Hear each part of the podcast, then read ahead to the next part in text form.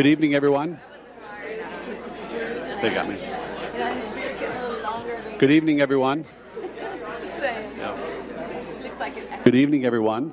Welcome to our meeting this evening. This is the Monday, April 22nd meeting of the Shawnee Mission School District Board of Education. Our first order of business is the Pledge of Allegiance, and I bring forward the students from East Antioch to lead us in the Pledge of Allegiance. Please rise.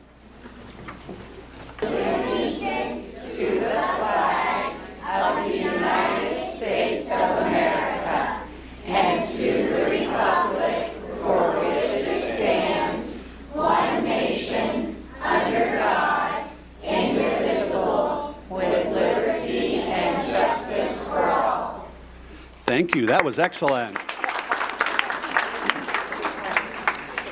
And would you like to introduce yourselves today? We would. Huh? Welcome. My name is Felicia Nedelecki, and I'm the principal at East Antioch. I'd like to welcome you all here this evening. I have a very special group of first graders from Mrs. Fagan's first grade class at East Antioch. And this is Mrs. Fagan. This is her 15th year teaching um, in the Shawnee Mission School District. Ms. Fagan, you want to introduce yourself Sure. and some of your students? I'm Mrs. Fagan, and we think that we have the best first grade class at East Antioch. So we're gonna we're gonna take that honor. And you guys come on over. You can introduce yourselves. Okay. Okay, you know what to say. My name's McKenna, and um, I like um, uh, Earth because um, Earth is our home. my, na- my name is Logan. I like recess. You're fine talking right there, Easton. It'll pick you up. Just, yeah, you're okay. My name is Easton. I like playing with my friends at recess. It'll catch you. Okay. Just stand right there. My name is Harrison. I like playing with my friends at recess.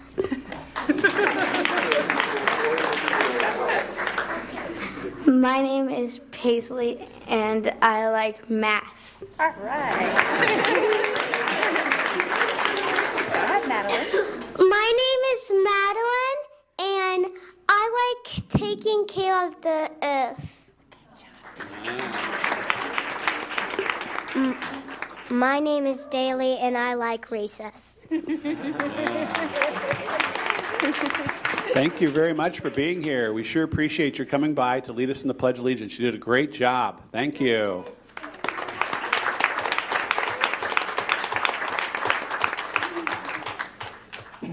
Before we move down the agenda, I want to see if there are any other students that are here today, particularly for a, a class assignment. You want to raise your hand if you're here for a class assignment. All right.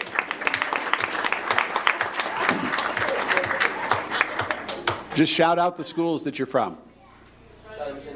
North? West. Okay. North and West. Any others? All right. Welcome. Thank you for being here. I assume those other three high schools are going to wait till the very last minute before they come, right? With that, we're going to move on to item 1.03, and that's the adoption of the agenda. I'll seek a motion to adopt. So moved. Thank you, Mrs. Goodburn. Second. Thank you, Mrs. Zila. All those in favor of adopting the agenda as presented, please say aye. Aye. Those opposed, nay. That's 6 0. And with that, we'll move on to the approval of the minutes. This is item 1.04. This is the approval of the minutes from our meeting uh, of April 8th. Thank you, Mrs. Mack. I'll second. Thank you, Mrs. Goodburn. All those in favor of approving the minutes of the meeting of April 8th, please say aye. Aye. Those opposed, nay. That passes 6 0. Um, and with that, we move on to item 2.01, the superintendent's report. Dr. Fulton. Okay, thank you, and uh, we thank everyone for coming out this evening. I want to start off by uh, sharing that we recently announced Shawnee Mission's Kansas Teacher of the Year nominees. They are Natalie Johnson Berry, an English language arts teacher at Shawnee Mission North, and Melissa Montani, Montani a second grade teacher at Corinth Elementary School. Their outstanding work will be recognized by the state of Kansas. I had the joy of recognizing these nominees as well as teachers from across the district who were nominated for the Kansas Teacher of the Year Award by their school communities at a recent district event. Our educators deserve all of the recognition in the world, and we thank them for all that we did, all that they do. Many of the highest honors at this year's greatest, Greater Kansas City Science and Engineering Fair were presented to Shawnee Mission School District students. Of the three grand awards presented at the fair, two were presented to our students. Peyton Panovic, a senior biotechnology signature student and Shawnee Mission West High School student, earned a grand award and several recognitions for her research related to colon cancer. Amy Chong, a senior biotechnology signature program and Shawnee Mission West student, earned a grand award and several recognitions for her research related to mitochondrial function. Congratulations to both of these students. The Shawnee Mission School District has its own showcase of student innovation and achievement coming up on May 4th. The annual Research and Development Forum will feature student projects in science, technology, engineering, arts, and the math. The R&D Forum will also feature interactive activities, exhibits, and musical performances. The R&D Forum will be held from 9 a.m. to 4 p.m. on Saturday, May 4th at Shawnee Mission West High School, and I encourage people to come out and see that. We uh, had a very exciting uh, recognition of a sophomore at Shawnee Mission North. Hananel Morinville will be presented with the 2019 Princeton Prize in Race Relations for the greater Kansas City area. Olive Henry, a junior at Shawnee Mission East, will be presented with a certificate of accomplishment. These students were selected in recognition of their work to improve harmony and understanding among all groups in their schools and communities. And they will be honored at a ceremony in Kansas City this month. Amelia Suptik, a sixth grader at Prairie Elementary, was named a top three winner for an essay she submitted to the Kindest Kansas, Kansas Cityan contest. She wrote an essay about Billy Brimblecom Jr., who started a nonprofit called Steps of Faith to help people obtain needed prosthetic devices. Her essay was selected out of nearly 5,000 submissions to the contest. Suptik will be honored at an award ceremony in May. And then we had recently had the uh, opportunity to honor Dustin Springer, instructional coach at Merriam Park, who was honored on the field at Sporting KC game as a Sporting Samaritan.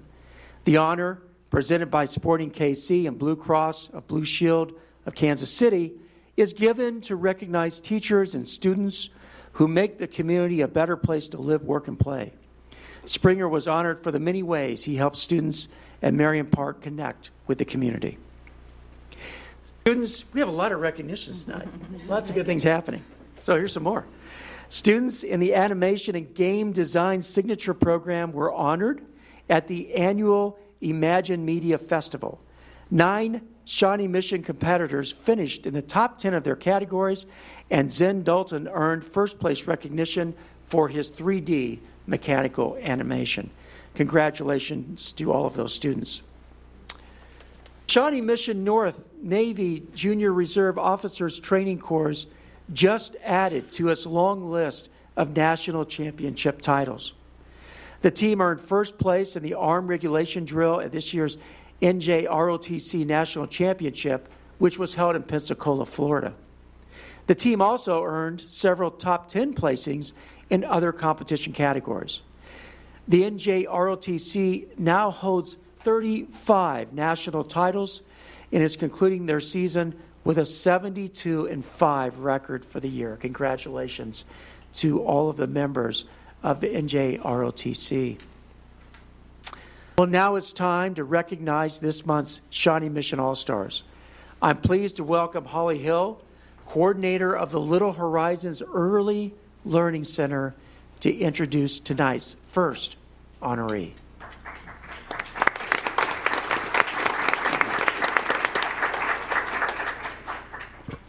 Good afternoon. I am so pleased to announce Blanca Reyes as a Shawnee Mission All Star. Um, wow. We work with infants and toddlers um, every day, and it takes a special kind of person to work with infants and toddlers all day long. And Blanca is is very talented person, very gifted. Um, working with all ages of kids. She always has a smile on her face, um, no matter what the day is. And she's great talking to the kid or talking to the kids and giving them great learning experiences all throughout the day. Um, she has great communication with the families, and she is if I want, if I could clone somebody um, in the workplace, I would definitely clone Blanca. So I understand that there's a video that they want to play, um, and we can see all the great things that Blanca is doing in the classroom. We had a little turtle, his name was Tiny Tim. We put him in the bathtub to see if he. Uh oh. We had a little turtle, his name was Tiny Tim. We put him in the bathtub to see if he could swim. Miss Blanca has a smile that lights up the room, and that's the first thing really that you notice. That and her gift for nurturing children. Anytime I stop by and she talks to me, it's always about what we can do to improve and serve the needs of the students. And I think that's really what shines through and really makes her an all-star.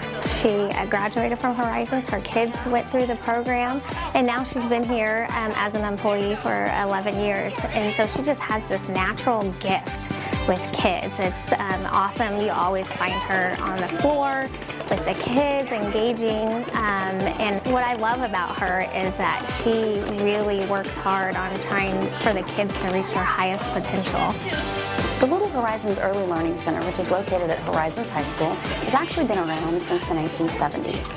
It started as a program serving the children of our teen parents, which is a mission that we continue today. We actually thought about how could we grow this program, so we offered it as a benefit to the staff in the Shawnee Mission School District. So today we serve infants and toddlers of both our teen parents and staff members in Shawnee Mission. Blanca is very welcoming and she always has a smile on her face. Our daughter has been going to Little Horizons since she was an infant and she's now two years old.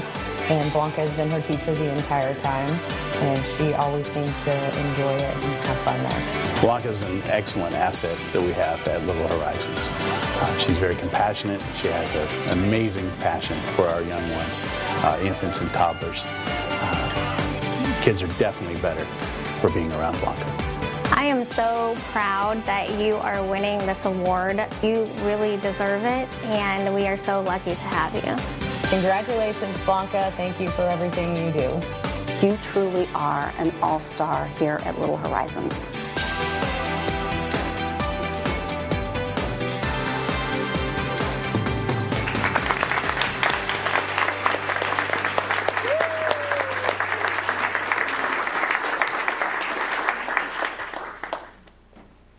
I'm a little nervous, but I want to thank everybody, especially the opportunity. I've been there 11 years.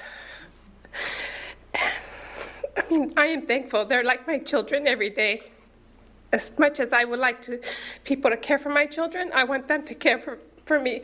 That's how I would treat them. Like they're my own children every day. They come and see me, they love on me, I love on them. The good thing is I get to sleep at night and I don't hear the crying. I am blessed on that part because mine are grown, they're teenagers. But I am very, very excited that I've received this. As much as I've been working, I am very dedicated to my job and dedicated to those children. Thank you. Thank you.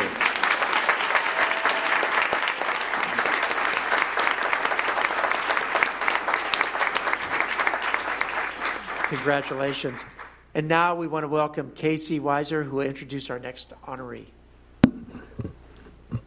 Good evening. Thank you for having me. At Ray Marsh, our vision is every student, every day. Tonight's All Star, third grade teacher, Amy Frick, puts kids first in all that she does. Her colleagues describe her as thoughtful, collaborative, reflective, and a community builder. When I asked her students to describe their teacher, they said she was sweet, nice, amazing, and funny. In her 18 years of teaching, Amy has become a true leader and an example to her colleagues to follow. She seeks opportunities to teach her students about diversity and recently wrote a grant to be a part of the Kansas City Kids Unite project. She was instrumental in connecting with the new Johnson County Museum, where her students provided input into the design of the kids' wing of the building. She serves Ray Marsh on the building leadership team, site council, and is the project Lead the Way coordinator. It is my honor to introduce to the board this month's All Star, Amy Frick.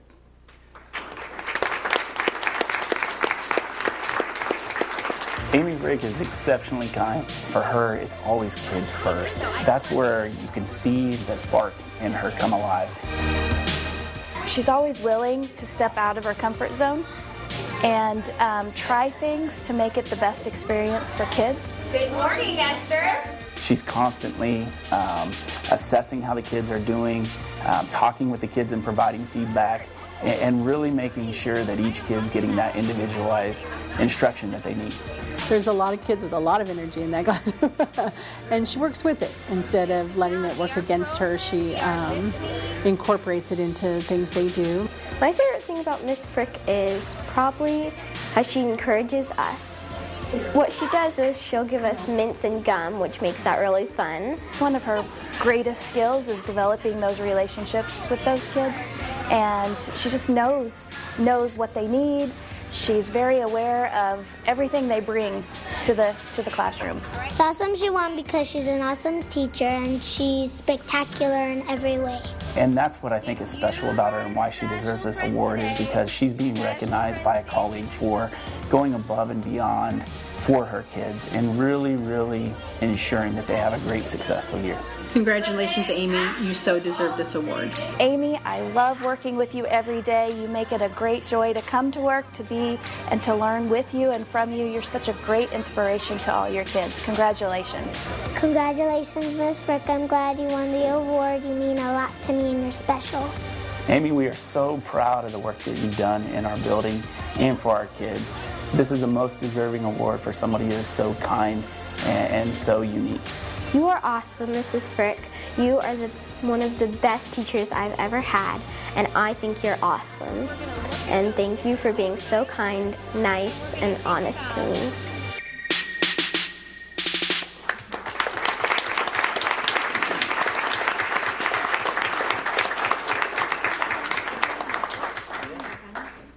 Something prepared. Now I'm not quite sure.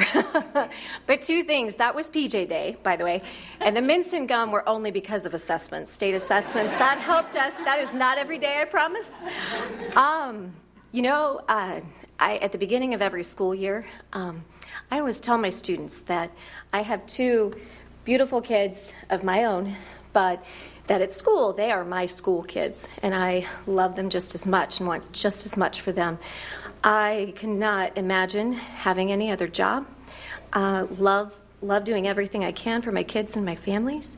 So I, I thank the board so much for inviting me here tonight. Thank my family for being here, and of course, Mr. Weiser and just our amazing staff at Ray Marsh that make me better every day. Thank you. Thank you so much.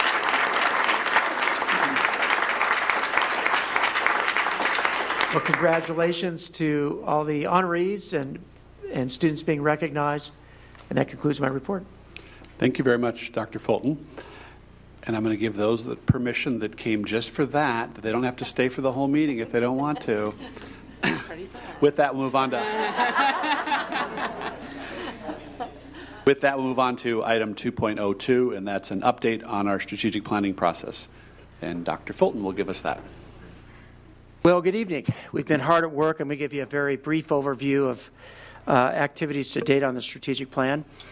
Uh, as you know, we've talked about this slide that you see on the screen. We're really focusing on working from our strengths to create an even better Shawnee mission, which is, should always be our goal. And so, to date, we have uh, identified three key objectives. The first one, of course, deals with personalized learning plans for students. The second one, we want to make sure that every child is college and career ready, that they have those important understandings that they need for their personal success. And then we also, of course, want our students to be able to interact with others in ways that are productive uh, and make the world a better place. So we talked about those three objectives. Those, those are part of our North Star. We going back to those at every action uh, planning meeting. Uh, we also talked a little bit about some of the research that goes with improving teaching and learning. Uh, you can see in the in the red area things that don't make a. Uh, in fact, it can have a negative impact on student learning. Things like summer breaks and so on. And we go all the way over to the blue, where we have some research that says there's certain things that if we do those extraordinarily well, it makes a big difference in the life of a child and, and how they do academically uh, during their time in school. At the very top of that list is, list is teacher efficacy, this simple notion that as educators, if we work together toward a common goal and we organize ourselves around that goal and support students in their learning, that you're going to have much higher likelihood of supporting every child in their academic success. There are some others, such as students engaged in reflecting on where they are as a learning learner, being able to report out uh, grades, for example. If I know where I am as a learner and I know what grades I have and I can articulate that to others, then I'm really doing a good job of setting goals and helping my, myself grow as a learner. And then of course, other indicators such as response to intervention, having good supports in place for all students. Uh, then we talked about the fact that as you go through these meta analysis and research, there are some things that really start to stand out. I just mentioned a few of those. But we talked about these specific eight strategies that appear being intentional about instruction, getting good feedback as a learner. We all need that, regardless of age. Getting multiple exposures to ideas, you know, you hear something once, that doesn't mean you've learned it, especially if it's important learning. And uh, helping students to work well together, and also building self efficacy that idea that if I view myself as someone who can achieve, and I have the conditions in which that happens, then that almost becomes a self fulfilling prophecy.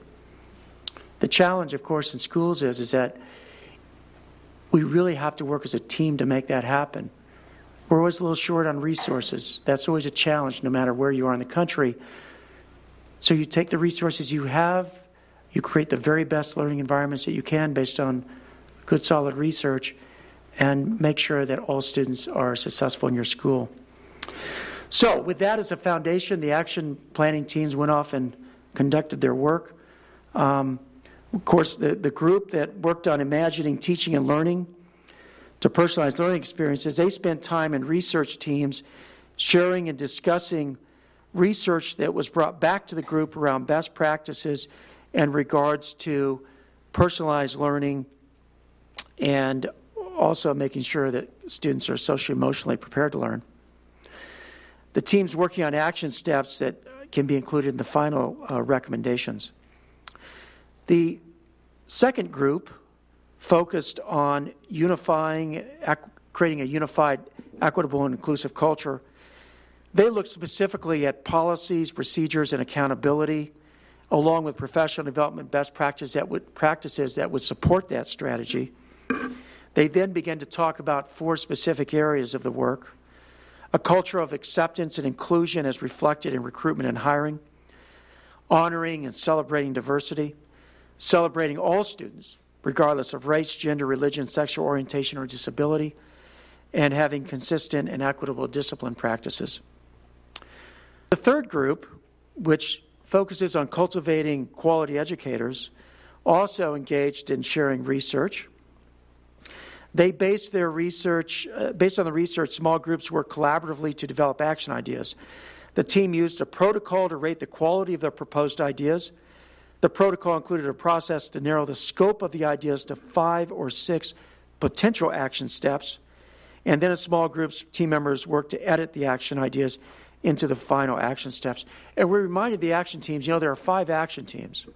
And the, the, the indicator of quality product is not coming up with a lot of different things to do, but coming up with a few levers under each strategy that make the biggest difference in helping us to achieve the objective. So actually, less is more in that sense. The fourth group, which is working on designing systems, reviewed systems research completed by individual members of the action team. The reviews submitted prior to this meeting were grouped into three distinct areas systems and shared leadership, community and learning, and the whole child and competencies. Groups were formed around each topical area to determine similarities and differences, as well as take steps to write action ideas that they can send forward. The group ended the evening with sample action plans from a number of different districts and organizations for the team to review prior to the next meeting. And then finally, we have a group that's working on facilities. Team members shared out their research and presented to the whole group. There was a presentation of previous bonds that was shared by Bob Robinson. Action plan examples were provided, and teams began to work on action plans, creating a uh, result statement and steps whereby they could reach each of their goals. So that's the summary of the work so far. More meetings will continue between now and the end of the school year. And then, as a reminder, in June, we'll, the action plans will take those to the steering committee. They'll review them, they'll provide them to me, and then I'll bring to you at our June board meeting a, a final recommendation for our strategic plan. Are there any questions?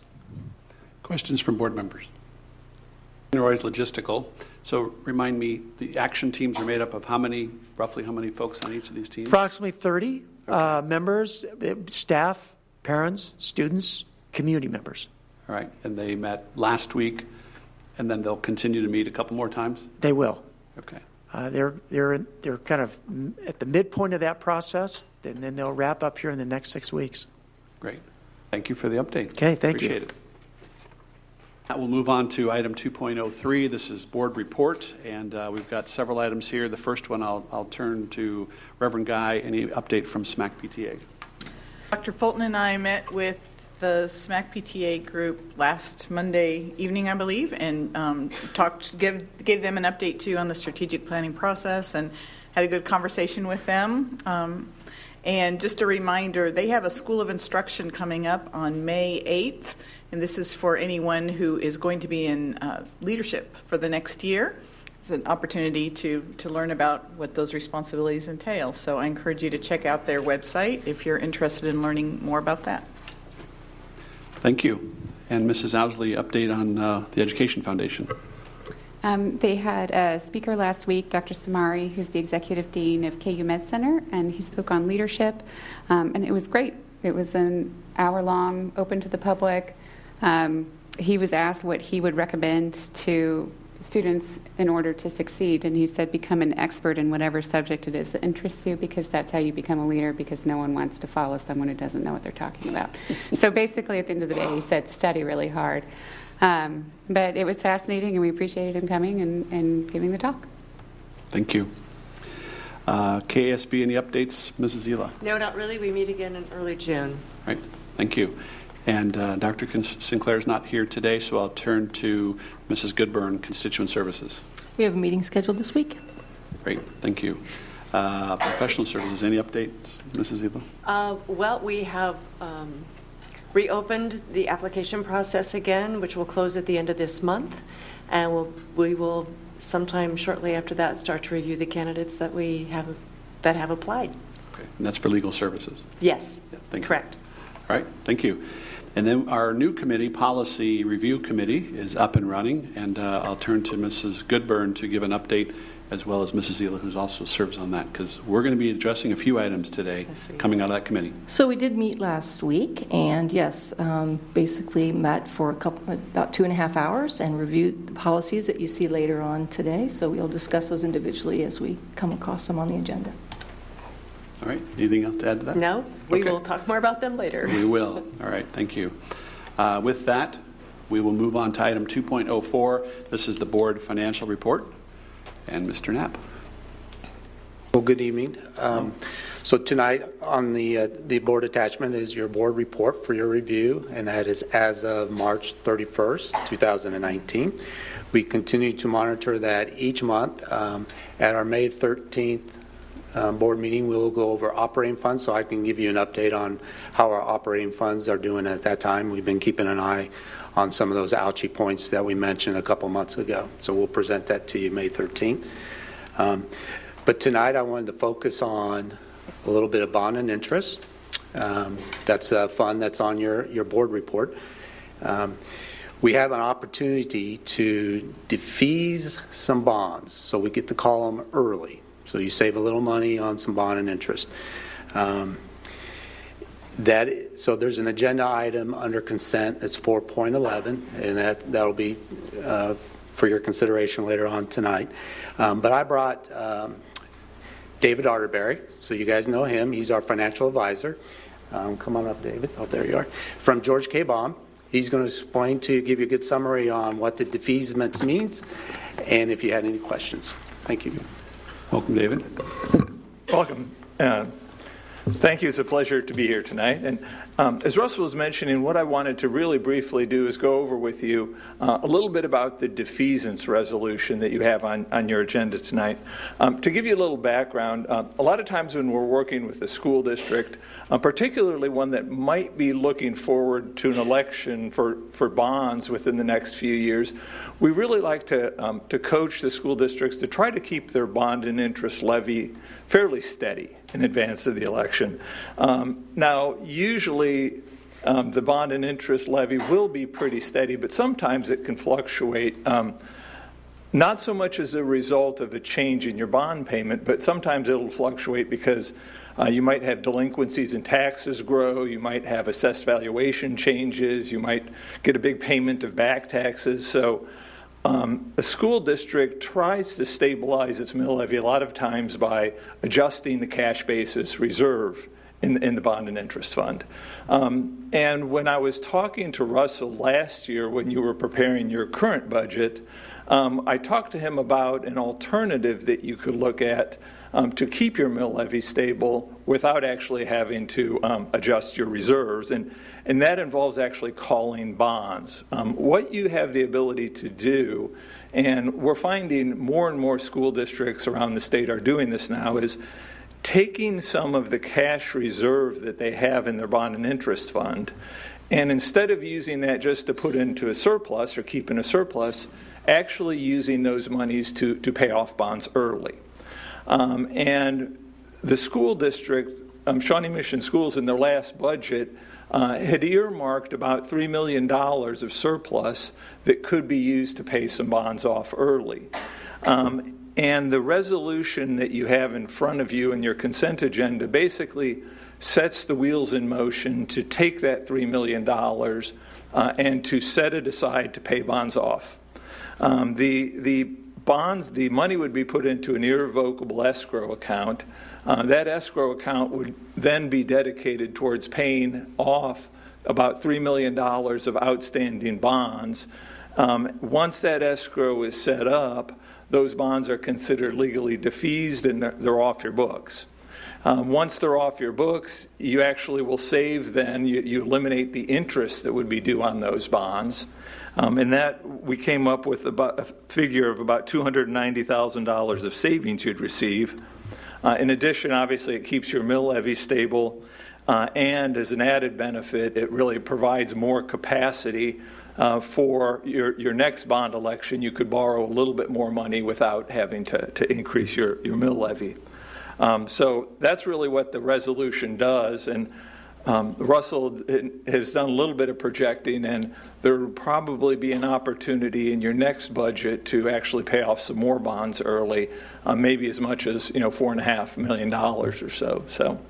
Uh, that's kind of a summary. I know we kind of dove into the weeds of, of budgeting there a little bit, but uh, I think it's sort of a nice opportunity not only to uh, pay off debt early, but to, to save some money and to put yourself in a little better position for a future bond issue. Okay. Great questions. Anybody have? Leave it to this guy to have one. Um, the difference between defeased and, and pre-refunded is it the same thing? Uh, it, yeah, it's, it's the same thing. Yeah, once the escrow is set up, those bonds are legally considered defeased. Um, when the bonds, though they're being marketed, they're, they are considered pre refunded. Anybody that owns one of those bonds would now have a pre refunded bond.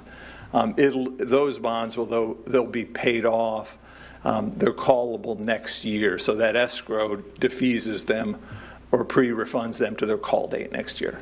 And are all of our bonds that are outstanding do they all have call provisions, or just certain ones that certain tranches we can call? Certain ones. Th- th- These bonds um, that have been identified are part of your 2012 bond issue. Uh, Your your other bond issues, um, they're not callable yet. Um, They're callable, um, I think, in about six or seven years. Right, thanks. All right, any other questions on this opportunity? All right, thank you, David. All right, with that, uh, we'll move on to item 2.05. This is our public comment section.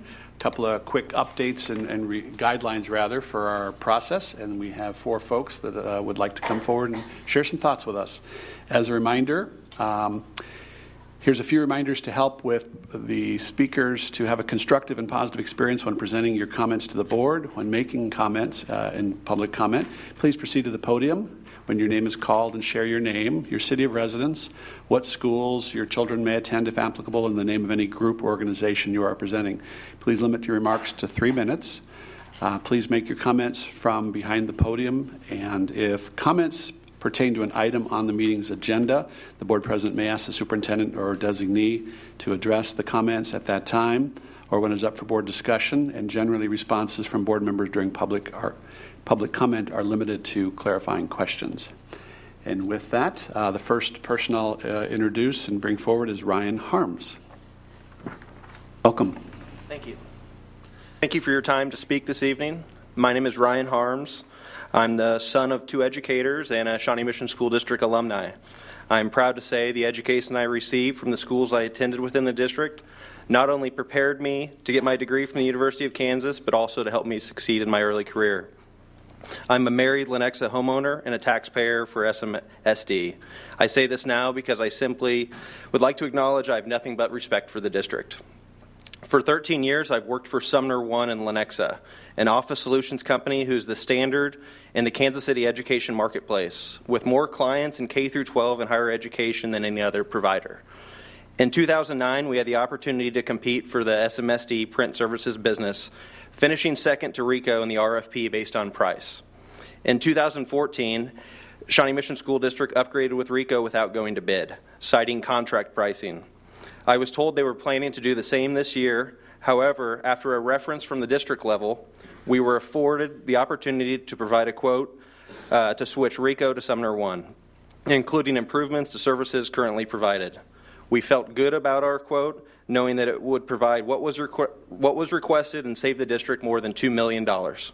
This is why I was surprised last week when we were told the recommendation to the board this evening would be a five year contract with Ricoh, which was $450,000 higher than our proposal. Now, I understand loyalty to a vendor, especially to a vendor who's provided positive service history. What I don't understand is loyalty to a vendor which costs the district more than $90,000 per year to receive the same services. I was told by CFO Mr. Russell Knapp this is an insignificant amount of money for changing vendors. I was also told that Ricoh was a strategic partner of the district. When I asked what made them a strategic partner, the answer was they provided good service. Good service in our eyes is not strategic, it is a given.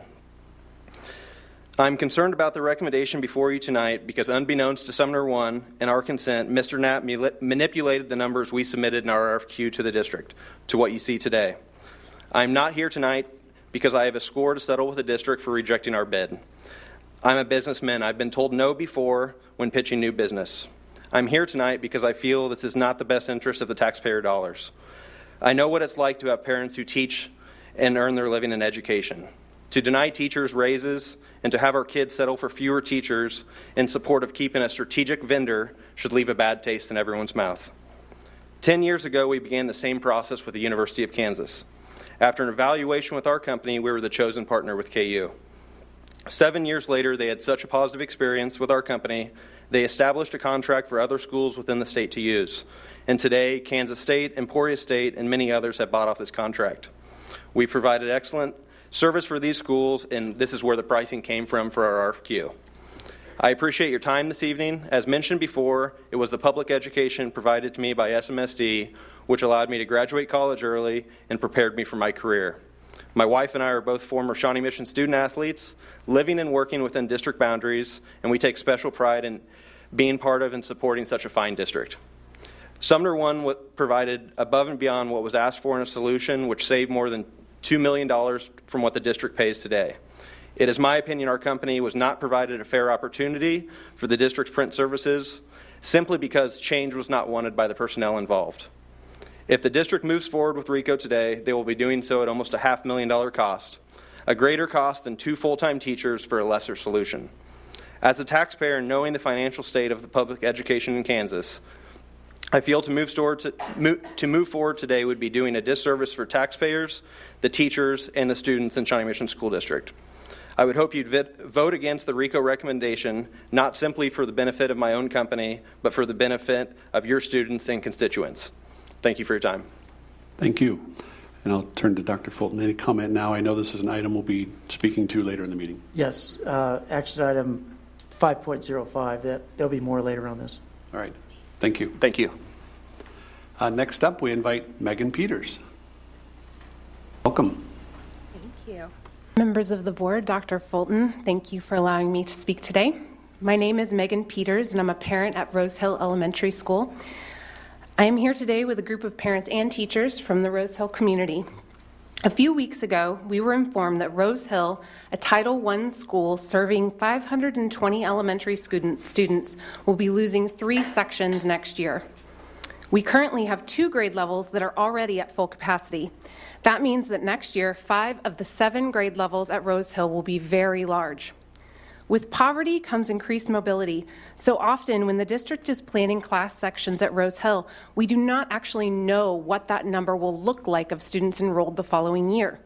Six times in the last 10 years, Rose Hill has had to add a section at the last minute or after the school year has already begun.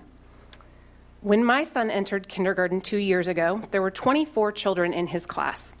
Once we inevitably went over that capped number, another section was added in October of that year. The teacher hired for this new section, she quit after six weeks. He ended up having four different teachers that year in kindergarten, and it was a lost year socially and academically for him. A similar scenario occurred this past year in our fifth grade class, with an additional section added late in the first semester.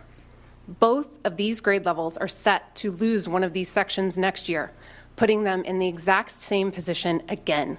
This is not okay. Full capacity means something different in a school with 57% poverty. The classroom challenges our teachers face are unique, and while having a classroom of 24 five year old kindergartners is always a challenge for any teacher, the difficulty is multiplied when taking into account the other factors that our students face. In addition to poverty, 27% of our students are ELL, and another 10% have disabilities. We do have two ELL aides that are provided by Title I funds, and two positions exist for another two aides. However, those have remained open because of lack of quality applicants. We also have a great special education team, but they are also responsible for working with students from the private Holy Spirit Catholic School and preschoolers with IEPs. These non Rose Hill students are not included in our official student count. We are grateful for our federal Title I funds and the additional support they represent. However, that support is spread very thin. Our students' needs ultimately must be met by our classroom teachers.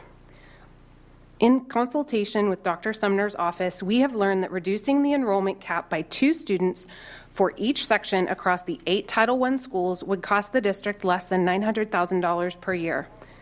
This is very doable if the board chooses to make it a priority. We understand that state funding shortfalls have been challenging, but other districts in our area have found a way around this. For example, in the Olathe Public Schools, Title I and ELL buildings already have a cap that is two to three students lower than in their other elementary schools. We are here today to ask you to consider creating a smaller class size cap for Title I schools. We have reached out to you via letter and phone calls, and we have, are very, very appreciative of your willingness to speak with us. We have also met with our brand new principal, and she has been receptive to our message. But it is you, the school board, who has the power to actually make this policy change. We thank you for your time tonight, and we encourage you to consider our plea. Our kids deserve better. Thank you. Thank you. Dr. Fulton, no, just thank you for covering that. I'll be, I'll be happy to follow up with you. Thank you. Appreciate it. Great. Next up, uh, we bring forward uh, County Commission member Becky Fast. Welcome, Becky. I just wanted to come by and reach out to you. Johnson County provide uh, Becky Fast, 4918 Juniper, Roeland Park, um, Johnson County Commissioner District 1. So I just wanted to come by today and reach out to you. A strong Johnson County government provides many of the safety net services that our school districts rely on, from housing services to utility services to WIC. These are the services that you see when there's gaps in services, when there's holes in the safety nets. You're the ones that see firsthand when that child comes through that door, that family comes with needs. And that's where I need to rely on you. What are the gaps that are missing that you're seeing with your children and your families, and where are those gaps in our county funded safety net services. I am the board liaison to our Johnson County Mental Health Department, working hard on increasing our co responder services, our crisis intervention. On our board agenda this week, we've started discussions with the school districts. Um, this will be approval of an agenda item with the Gardner Edgerton School District for a co responder with with their school district.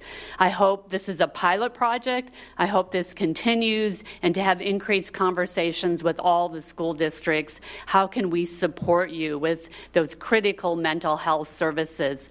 Johnson County is the only county in the state that has residential addiction services for youth. We're now talking about a youth detox services too. There's no crisis assessment services for youth in our county, much less across the state. So, how can we work with you on also addiction recovery services? I just wanted to also congratulate you. Um, we awarded last week a Green Business Award um, to Lenexa Hills Elementary. Um, Shawnee Mission School District is leading the way with composting, recycling. The county's right now looking at our five year solid waste management plan. We have a landfill looking at filling up in 20 years, but you're way ahead of the curve here in Shawnee Mission School District, and thank you. Um, and we continue to want to work on, with you on how can we increase recycling and waste diversion so we don't have to create another landfill. I started my career as a Title I teacher, so I have utmost respect for school board members, school districts, and teachers. Um, the school districts are the economic engine of our community, and how can we at the county be a strong partnership with you? You have my card, so please email, text me, call me anytime. When you hear things, have questions, or how um, we can work better with you. So thank you. Thank you for being here, and thank you for your service. We appreciate it. With that, we'll bring forward Brandon Richard. Welcome. Good evening, everyone. I am Brandon Richard from Brookridge Elementary. I am in sixth grade and I am 12 years old. Tonight, I came up here to address the topic of technology and more specifically the use of iPads in our classrooms. Both my sister and I, who is in second grade, and both my sister, who is in second grade, and I have experienced an excessive amount of teaching using iPads. I have mixed feelings about the use of iPads. I feel I do not want to completely eradicate them because I feel feel like we are very privileged to have them in our schools. However, I do think we should not have four to five hours and sometimes more nearly every day on the iPads. Studies have shown that excessive use of iPads can cause bad posture, eye strain, and headaches all three of which I have personally experienced. Even many schools in Silicon Valley, such as the Waldorf School of the Peninsula, where over 75% of the students' parents work in tech, completely eliminate technology until eighth grade. Instead of using technology in the Waldorf school, they use hands on activities. The activities they, they do include forms of art and physical activity to teach their students. These things help stimulate their brains. I hope you can take all of these things into consideration and balance out and balance out the usage of iPads in our classrooms. Thank you. Thank you for being here.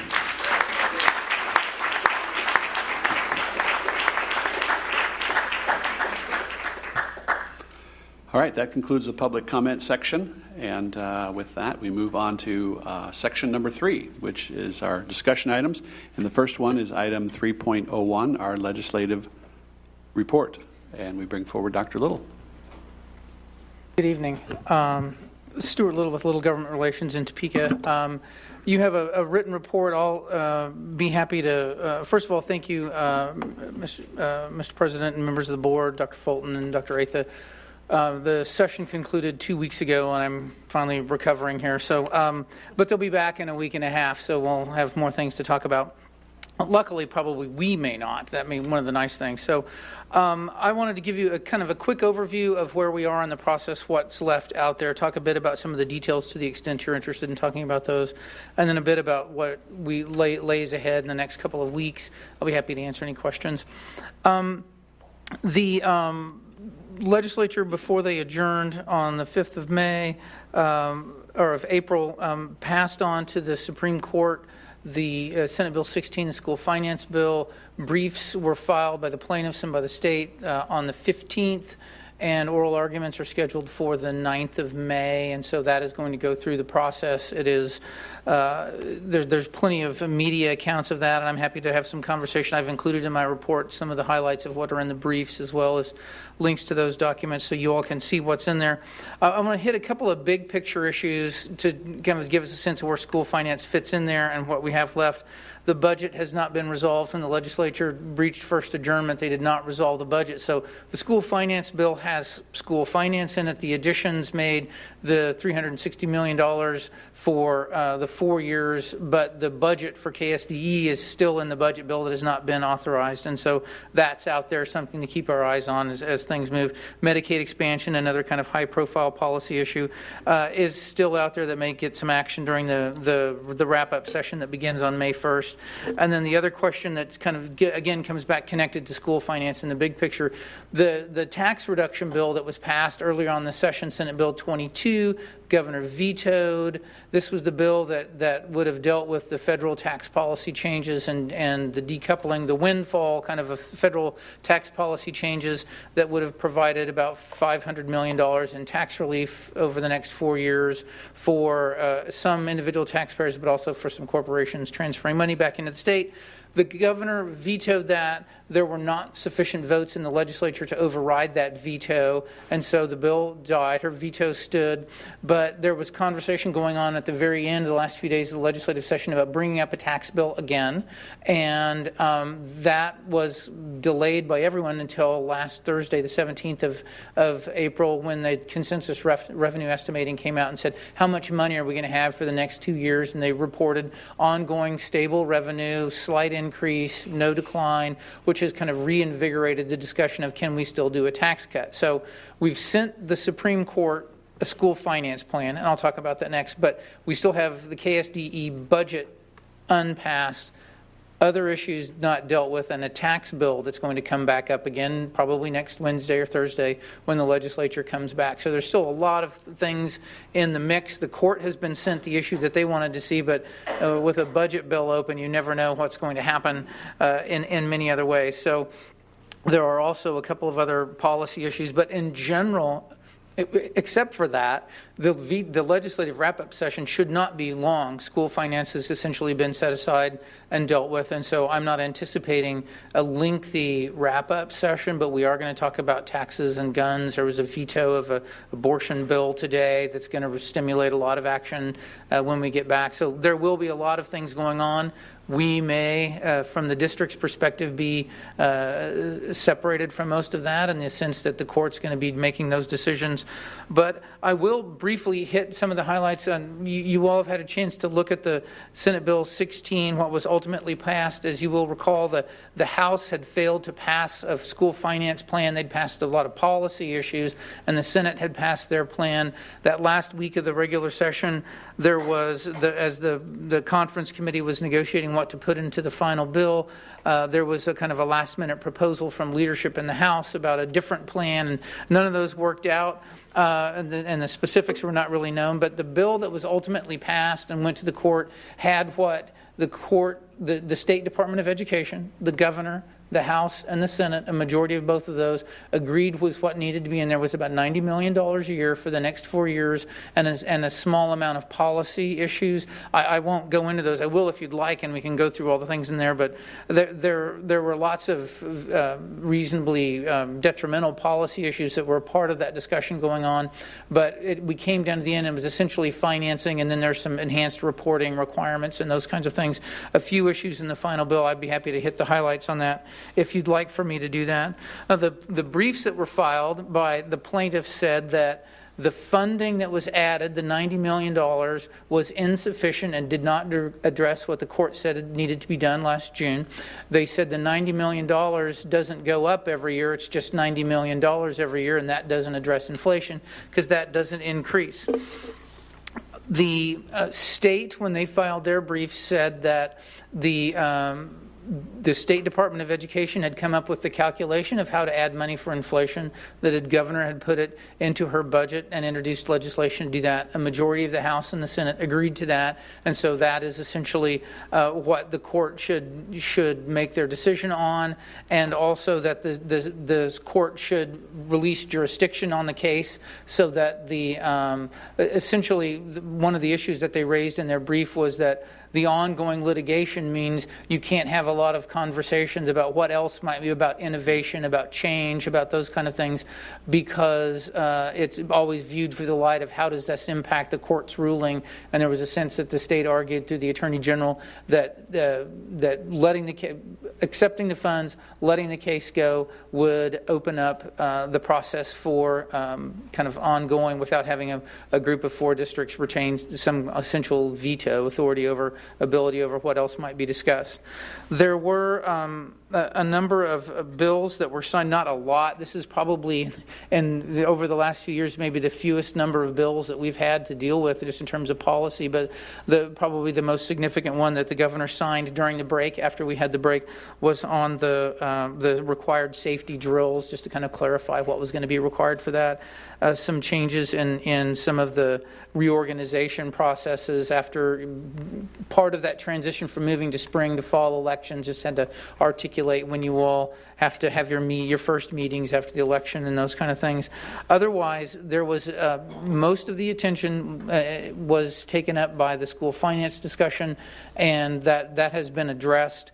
I'd be happy to answer any questions if you have any specific questions about the bill, what was or wasn't in, or uh, I, I, I, if you ask me what I think the court will do, I probably can't answer that question, so I'll uh, leave that uh, for your own speculation. Thank you. Questions from board members? Mrs. Ousley. Um, so, with regards to the court's judgment, it's totally possible that they can find the bill constitutional but still retain jurisdiction to make sure that the state actually puts the money in. Because one of the they gave up jurisdiction right before this cycle of litigation began when and the money dropped.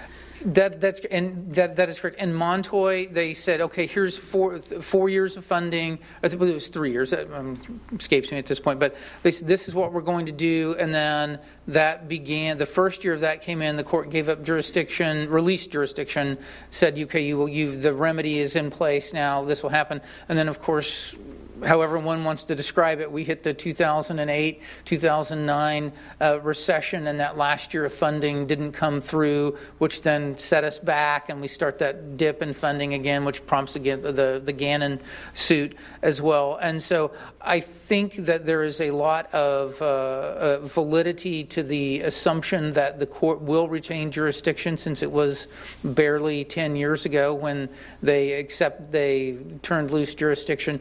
The other thing interesting to note as, as well is that the school, the 20, House Bill 16, uh, substitute for Senate Bill 16, um, has two years of funding in it because that's only that's all the further they will appropriate the money out there, and so it's going to.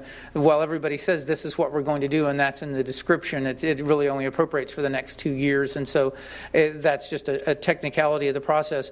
But um, I think the court will li- very likely retain jurisdiction over it.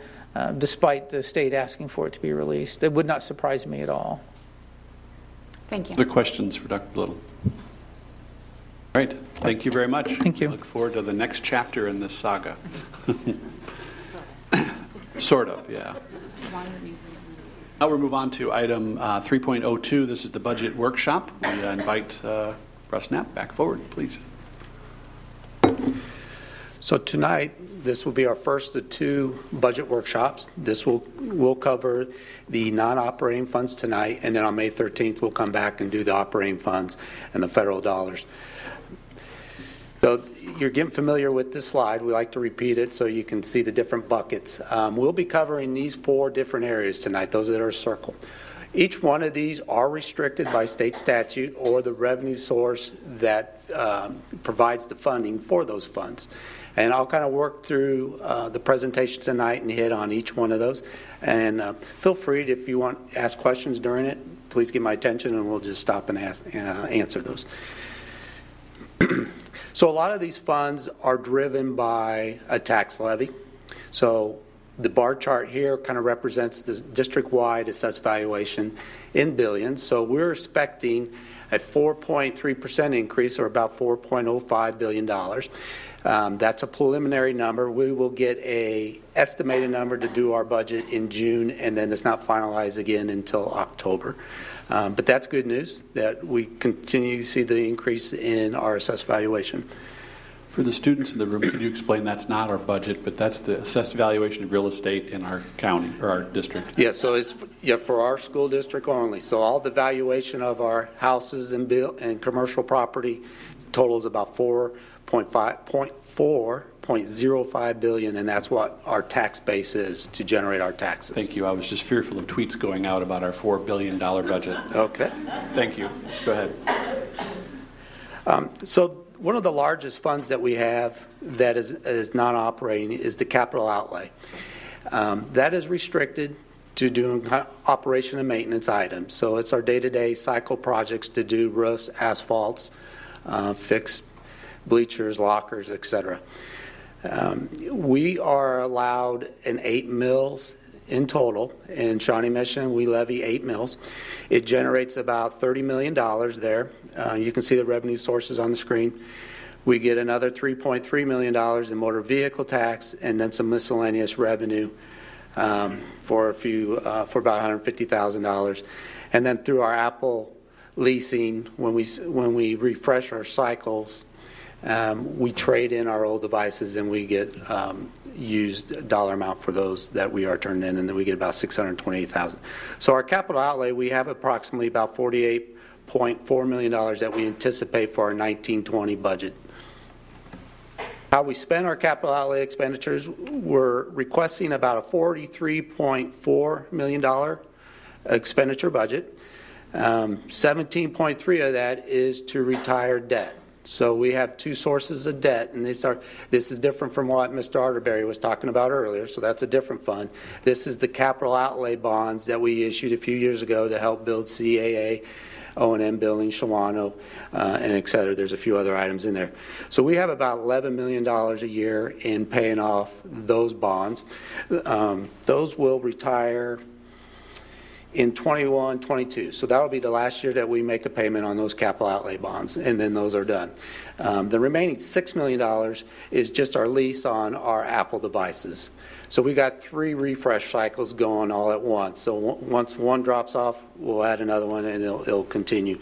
So $6 million of that is the lease payment to Apple, which uh, is 0% interest on those lease that we just, and we just approved one, uh, I think it was in March. So, and then um, the other big item is operation and maintenance. We put out about thirteen million three hundred fifty thousand dollars just to cover our cycle. We've got close to sixty facilities across the district that we have to maintain infrastructure. So Bob Robinson has this, and he plans out summer projects um, to just keep cycling through. Again, the curbs and asphalts and sidewalks and, and the roofs and the air, air conditioning. So it's, it's pretty costly. So he, he tries to hit a little bit every year on a cycle basis. And then, kind of the last big item I was going to hit on is we do have about four million three hundred fifty-seven thousand in salary and benefits that are currently uh, budgeted to our capital outlay expenditures. So again, our budget we anticipate for next year is forty-three point four million dollars. Um, so the bond and interest fund is the fund that we were talking about earlier with David Arterberry. Um, we run about $23 million in ending balance. Uh, we need that balance because we have our first bond um, principal and interest payment in October, and you don't get your taxes until January. So that, that ending balance provides you the funds necessary to pay off that first bond and uh, interest payment in October. Special assessment is a small fund um, that we use to pay for our Johnson County wastewater and then any city easements required. So the city will come to us and say, on your property, we got some sewer work to do, and they'll bill that for us, and we get to run it through this fund. Real quick question on that. You said that's the one we would use to begin to pay down the, the the bonds. Is that right, out of the 23 million? Yes. So is there a statute or other requirement that we need to keep a minimum balance in, in a bond and interest account? Um, There's not, but through the, through the budget document process that we complete, um, it calculates a reserve for you that determines how much you need in your balances to make sure you can pay that October payment. So we're budgeting on 18 months. Instead of 12 months, we're always looking out for 18 months so we have enough fund balance to pay that debt. Okay, thank you. Okay. Um, This is just a graphic that I wanted to show you of our current bond and interest debt schedule. Um, As you can see, the purple is the interest payments. We do have Series 1996A and 2008A. They'll be falling off after the 1920. Uh, So we'll be retiring those series, and we would just have those three uh, active. Um, The mill levy we anticipate staying flat, um, so we're at 7.434, and we anticipate that being flat or stable for 1920 to continue to pay for our debt schedule. Will This- you be, um, in one of our budget workshops, will you ever share us as far as mill levy? Our mill levy? I typically don't, but I could, I could provide that. That'd be great, thank you. Um, I know we're the lowest of the six, By far. by far, yep. And this slide, I just wanted to show you a recap of our 2015 bond authorization, which was $223 million. Um, We issued one for 111.5. We had about, with premium and interest, we were at $123 million that we got to spend on construction projects.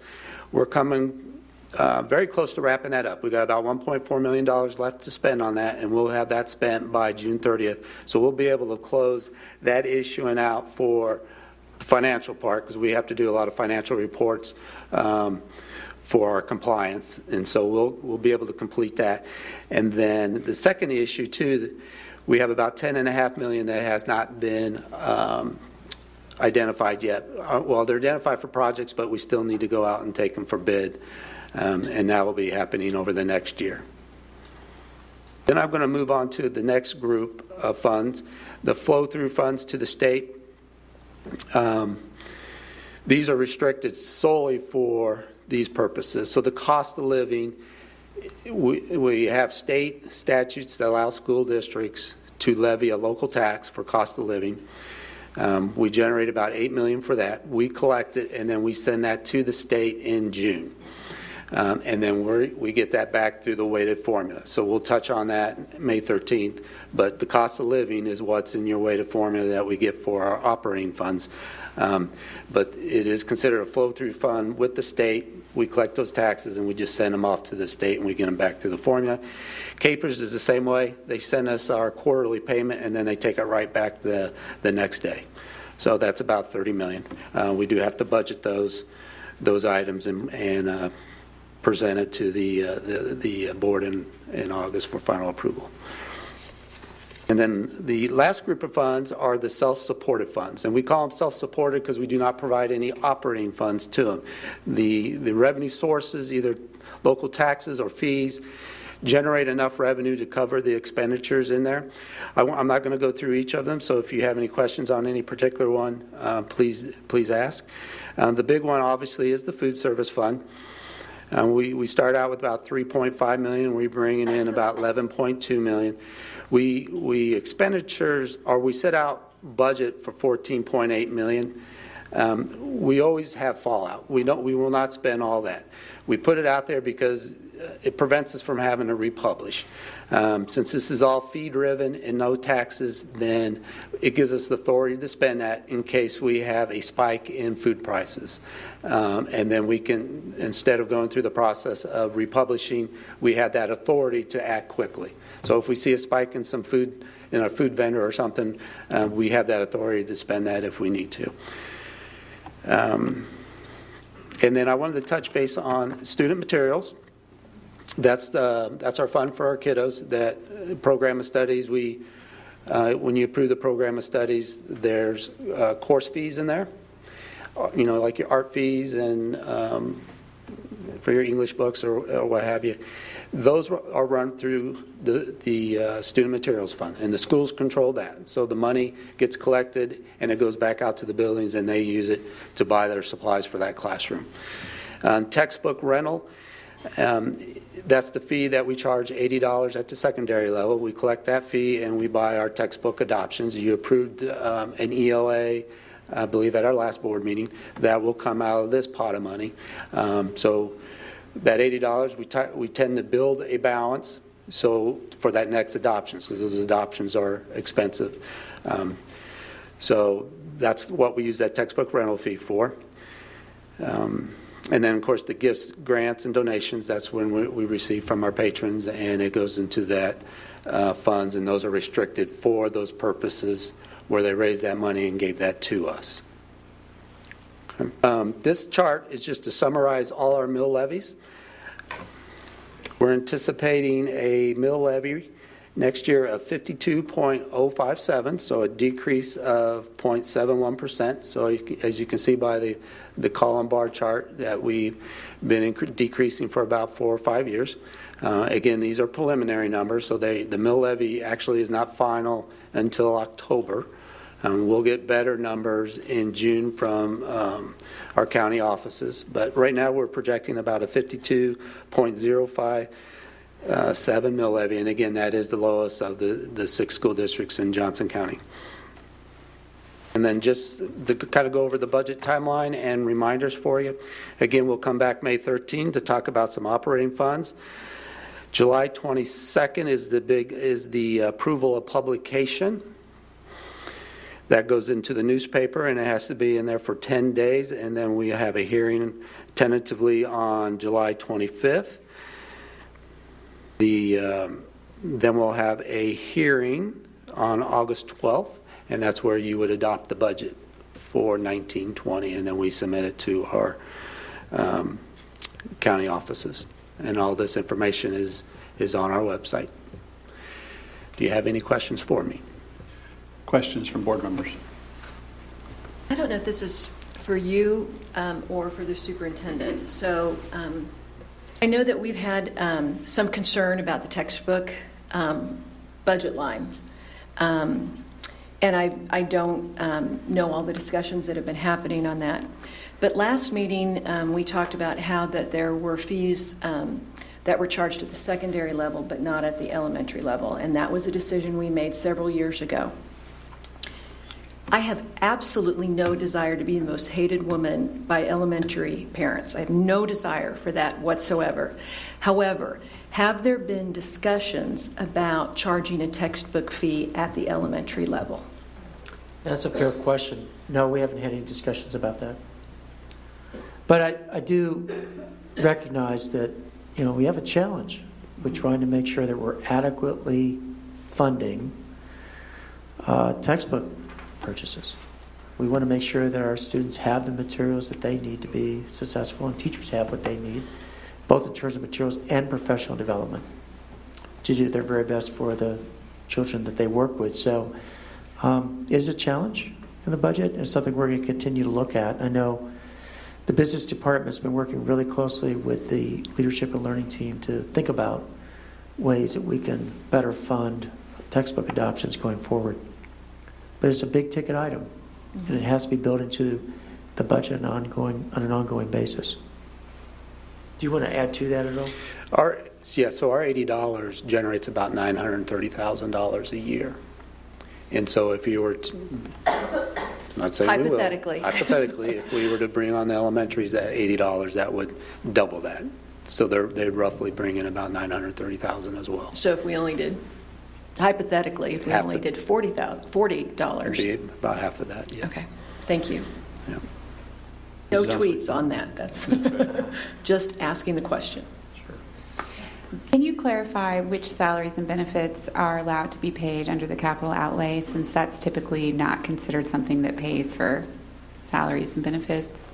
Um, the, yeah, you ha- it has to be related to um, kind of a um, operational and maintenance skilled positions. So like an electrician, a plumber, painter, those are what we have coded there now. Um, with the, the guidelines that have loosened up here recently, uh, some school districts are using it for custodians. Um, right now, we are not. If we were to use it for custodians, how much would that cost? Um, Like what would the, don't quote me on the number, but I think we're around about eight to nine million dollars in total custodian salaries. Okay, thank you. Mm-hmm. Questions from board members?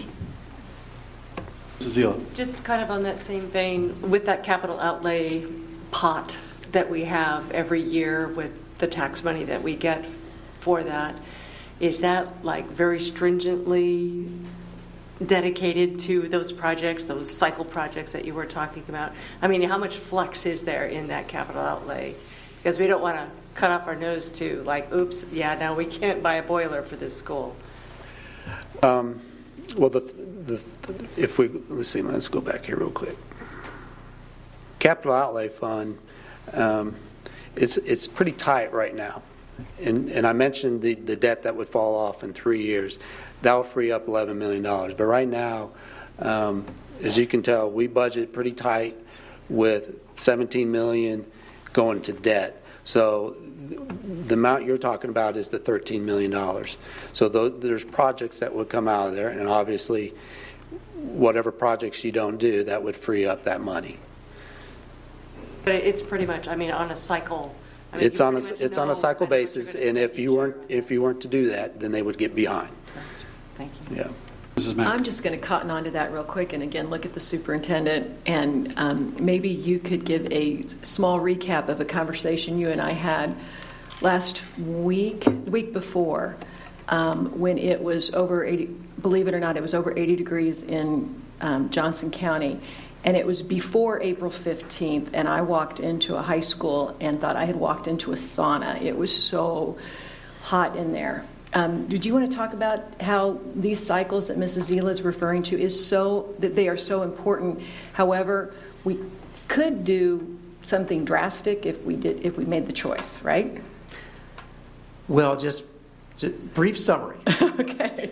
So it's always it's always hard in any school district where you have HVAC HVAC systems that require a changeover. And oftentimes they involve water pipes that go outside. Well, water pipes, when they go outside, can freeze, right? So you have to make sure that the outside temperatures are warm enough uh, that they're not going to freeze. So when you when you switch over those HVAC systems from heating to cooling, you better make sure those pipes aren't going to freeze on you after the switchover is made. And the only real way to fix that is to go in with completely revamp the HVAC systems, which is incredibly expensive. Mm-hmm. So sometimes, you know, the concern is, and frustration is, is that it's, it's hot. Why is it the air conditioning on? Well, there's a reason for that. The way the HVAC system's designed, you can't just, you've got to make sure it's warm enough outside and you don't have freezing temperatures before you actually make that switch. And then otherwise, you're, you're putting in a whole brand new, very expensive system, which is, which in existing buildings is when you're doing retrofitting is always a challenge. I don't even want to put a dollar amount to it; it's so big. So, but that, does that help? Yeah, I just wanted to, to I mean, that, Yeah. that has happened in the last couple of weeks here in our school district, and I thought it might be a nice opportunity to explain that situation and dovetail into what Mrs. Zeal is talking about. Right. They, it all fits together, especially with the resources you have in your capital mm-hmm. fund. Other questions? So I have a, a real short clarification question, and it has to do with one of those columns that we're not talking about tonight. But I know we're going to talk about it more, and that's operating. Um, the, the, the news out of Topeka was that the inflationary number that's built into the bill that passed was an additional $90 million for public education. And then about the same time, Shawnee Mission talked about our increase year over year is 9 million. I began to hear folks saying, wow, so we're getting 9 million of the 90? We get 10% of the increase in funding in Shawnee Mission? So I wanted to give you the opportunity to clarify that no, the $9 million bump doesn't come from the 90 million. Yeah, we would get approximately about four and a half million Okay. of the $90 million bump. All right. Yeah, the, the other four and a half is originally in the bill from, the- that they passed last year. Thank you. Thank you. Great. And I know we'll go into depth more at our next meeting. Other questions? Thank you, Mr. Knapp. Okay, thank you. We'll now move on to item 3.03, and I'll turn to Dr. Fulton to introduce our presenters. Yes, I'm going to have uh, Dr. Grimmett come forward, along with Dr. Hubbard, and I believe Dan's doing the presentation, but it's, I'll turn it over to you. One, one, one quick note, this is our first climate survey report. We, we did the survey back at the end of January. We survey teachers, students, uh, along with parents, and we got a pretty good. They'll go into the details of who, but we got a pretty good, pretty good response rate for our first attempt. But our hope is is that you know this data is going to form a baseline for us going forward uh, as we continue to use these kind of data to help with the improvement process. Hope I didn't take all the thunder. Actually, you completed all my sentences, so it made my job really easy. Um, the only thing that I would add is classified. We also, uh, in addition to teachers, classified, but Dan's going to go through those specific numbers, so I'm going to introduce Dr. Groomer. Good evening. So, uh, yeah, fabulous introduction to, to the survey, so thank you for getting it started. Um, so, just to give you some, some additional numbers, um, among the eight um, constituent groups that we provided the survey for, it wasn't necessarily the same questions for everyone. For example, um, elementary students who um, don't necessarily need to be sit through 112 questions, uh, they, they received 22 items that were pertinent to their, their level. Um, high school students, for example, were able to respond to 60 statements. Um, high school parents, all each of the parent groups were 24 statements. So the statements that students received were, were we tried to match them relative to what they could could answer, and the details are, are, in, are in the appendix of the full report. Um, we had more than 6,000 total respondents, and you can see uh, the, the total number of responses from each of the uh, constituent groups. And then, um, given the number of statements in the survey, one of the challenges that we had with, in terms of organizing the, the information is deciding how. Um, how to categorize the, the, the, the, statements that were in the survey. And, and we, we came up with, uh, we landed on 14 different clusters. Um, some of the statements in these surveys, we borrowed some of the statements from other surveys, but they didn't, weren't necessarily perfectly matched with clusters that were in the, the previous survey, so we had to do some, um, some, some matching ourselves. Um, but you can see the 14 different clusters up there, and then I just took the liberty of dividing those into three um, three subcategories the general climate category, the programs, or what I label programs, and, and, and then the teaching and learning category. So there is some variation. I will call this Dan Grummanized a, a little bit, but, um, but, but, there's, um, but, but at least they're clustered in such a way that they're, um, uh, we, they're in digestible formats. So moving on to some of the first observations, if we look at general climate, there's some um, very positive aspects of the survey, and then there's uh, some statements that I um, that I pulled out that might be worth uh, looking at from a strategic planning um, perspective. So. Um, for example, if we, you know, if, if we're looking at um, like effective vehicles are a place for parents and community com- to communicate with the school, and I'm a partner with the school in my child's education, those response, responses were very strongly positive.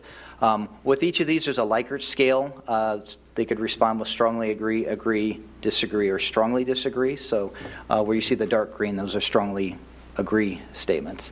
And uh, just to add, dark green strongly agree. Yes. Light green agree. Kind of the pink is uh, disagree, Dis- and then the red is strongly disagree. Correct. Right. Um, and then some of the statements down below, for example, um, my school provides suggestions for parents on ways to assist at home with the child's learning. Um, the school offers suggestions about how I can help my child learn at home. Those are statements that that, that did not have as, as strong a response as some of the others. So, again, some of these observations are, are, are, are things that I've pulled out of the data, but the strategic planning committees can will, will might need to take a look at these and uh, come up with their own observations in, in, in the data as well. Um, so another highlight is if we look under programs um, on the on uh, statements that received a strong uh, response. Technology in my school is accessible, and I know how to find information I need to complete class projects. Um, some statements that, that might need some consideration for strategic planning are things like there's effective technology support for my building, um, and I incorporate information about careers in, in my instruction. So there's a career component in the survey as well. Uh, in the teaching and learning area, um, two statements that I, I, I, pulled out as being receiving very strong results. My family believes that I can do well in school, and my teachers are good teachers. Um, and I did mix and match. This isn't clear on which audience is responding here. You can kind of read into it here, but um, those additional details would, would be in the full report. Um, but some statements with uh, some strategic planning considerations. During classes, we stay focused on learning and don't waste time. Uh, clear rules that promote good behavior are enforced in our schools, and, and there's some mixed results in those. So, um, again, there's um, it's important to look at some of the contrast in the way this, the, uh, the statements interact with each other in the survey. Uh, the last observation I look at, and this is um, sort of ties in with uh, uh, some national research that, that, that's out there as well, is that um, we have to be cognizant of you know things like student reading interests, especially reading for pleasure and engaging students in, in, in literacy. And this is one observation I made across um, at least the grade levels and the student response is that um, that enjoyment in reading tends to uh, decline slightly as students get older, and that's something that we need to uh, continue to be cognizant about. And one of the one of the conversations I know, is thinking about the ELA adoption that from from last week, one of the opportunities that teachers had was to um, select the. Um, um, the the readings or the the um, the novels, for example, that uh, students then would have an opportunity to read, and that's one of the considerations I think they had to had to keep in mind is is what what novels should we select that are going to be more engaging to students and more relevant to to you know the, the type of students that we have. So um, it was good to hear that that that that some of that was already happening too. So, um, but again, something we can monitor over time. So those are the highlights um, that I uh, uh, pulled out of the report. There are other details, other observations that um, um, strategic planning committee members might also see in the results. It's, it's a lot of statements, there's a lot to read and, and, and digest, but um, certainly a good starting point in getting feedback from our constituent groups. A couple of quick comments before we take board questions. Um, as you go through all of the survey questions, be really careful to read the questions. Some of them are worded, worded in a negative Somewhat, way. right. So if you have strongly disagree and disagree, that's good. so that's, that's one uh, note. The other one is, is this serves as, again, as baseline data. As we, as we look at this data over time and repeat the same questions, then we're going to find this feedback more meaningful going forward. It's meaningful now, it'll take on greater meaning oh, in the next couple of administrations of the survey. Then we'll begin to benchmark what's normative at a high level, where are things where we're, where we're staying at a, at a high level of performance, and then what are maybe some areas where we need to get better. So uh, anyway, that's that's that's a good baseline start.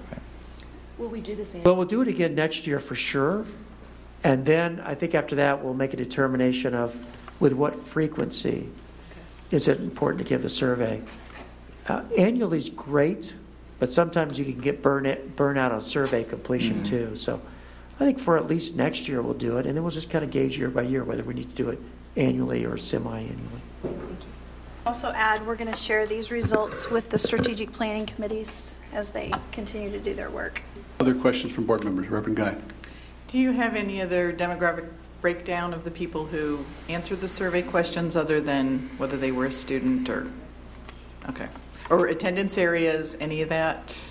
So we um, we do have a building identifier, Okay, um, but but nothing beyond that. okay. Yeah, and that goes back to, I think, particularly next year when we get into site council work, we'll really encourage people to complete the survey so that our ends are big enough that we can report out building level data. When you look at the response, we had a really good response rate. It's, it's great for a big picture understanding of climate and culture. I don't know that we have enough ends in some of the buildings to really uh, make it to where we Right. can There's- report out the data. there's a lot of variance. So that will be one that goes next year is to increase the response rate from all groups. as an example today, I asked to see a specific building that we were discussing, and um, this is a fairly large building for us, and um, they had eight responses total between certified and classified.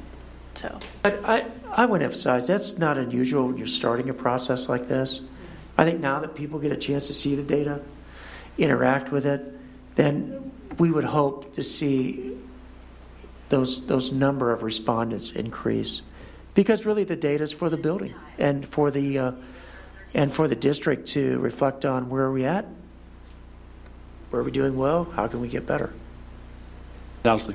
Was it generally geographically distributed? It's not like we had an overwhelming amount of folks reporting in from one area versus another. Just just eyeballing the area, it was distributed pretty fairly evenly, um, but um, but it's not something I've like looked at from a statistical perspective. Other questions from board members? Yes, I- Mrs. I- Just a comment from what um, Dr. Fulton just said. I think if that's driven by the site council and the building, you might get a lot more people within that building to respond, especially since it's now, okay, well, this is important data that we need for our school. We want to make sure that it- we're represented well in whatever, wherever they are with all of these different categories. Yes, Mrs. Ousley. Was this survey re- provided in Spanish for our Spanish speaking population? Um, I don't believe we had it translated. No. Which is a very good point. Oh, I, it It's might something that we can translate. work on for next year. I'm not 100% sure, but I believe that SurveyMonkey will translate it for you. I think you have to have I two would have to separate. check. I think We'll you have have to to check. run it twice. I know so if we that do it there's- through, um, a- 'Cause through the- Skyward, it will, but Because the Kansas State Department of Education, that survey they just put out was initially in English only, and then after some inquiries, they went ahead and generated a second one that was in Spanish, so it was accessible to other populations. So definitely to put on the radar for next Yeah, time. for sure. Thanks. Mrs. Mack. Um, Just real quickly, um, are there any areas, um, because, you know, as you, as you go through the entire survey, you can see that there are some really long red lines. There's some that are strongly disagree and and disagree. Is there, are there any, is there any action that the district plans on taking very quickly on any of these areas, or that's to be determined? Well, it's important to note, I mean, this is perceptual data. Mhm. So this data needs to combine with other things that we know about uh, programs or research, like this one on reading is really good. We're not, I don't know that we're surprised that the love of reading goes down as students get older. That's consistent with Right. na- national research. But it does cause us to reflect on our current practice Mhm. and uh, supports things like what we talked about at the last meeting with our ELA adoption. So it's part of the data that's used for comprehensive uh, school improvement and district improvement planning. I would also just once again reiterate what Dr. Fulton said about being careful about just looking at the colors because some of them are reversed questions. I know the first time I perused it, I made that mistake myself. And then, secondly, uh, some of those things we're already addressing. For example, the one that I think is probably the biggest negative is I know about adult education programs in our That's what I was, that's, a- I mean, that's pretty low-hanging fruit, too. yeah, you know, and so, some of those things we're already talking about and addressing, but Okay, that, that was it, that was the example that I was thinking of. Thank you, Dr. Hubbard. Other questions? Thank you very much for the update. Appreciate the information. We move to item 3.04. This is the Corwin Equity Professional Development, and Dr. Fulton. Yes, thank you. And uh, we have more discussion items than normal, but some of these are time sensitive.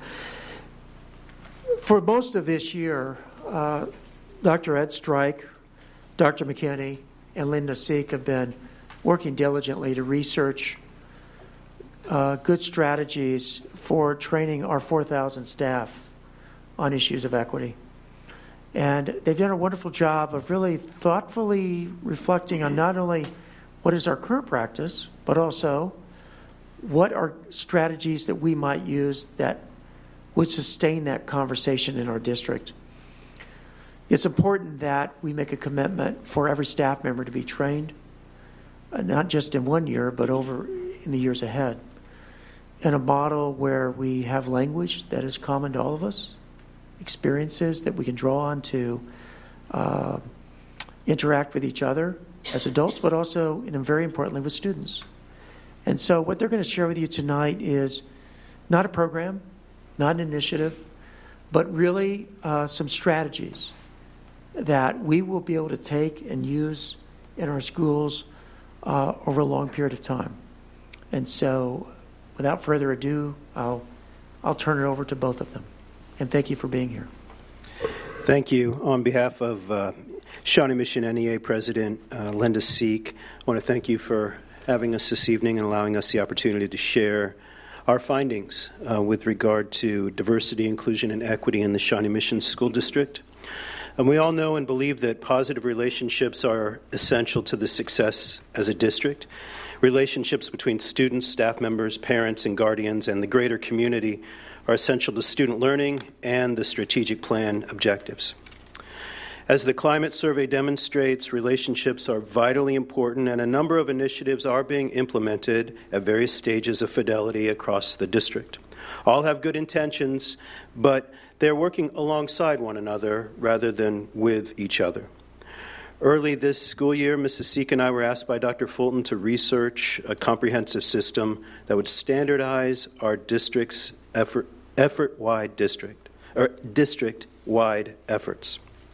After researching a number of systems and speaking with school districts in Kansas and beyond, we determined that Corwin's deep equity was the best choice to addressing diversity, inclusion, and equity in the Shawnee Mission School District.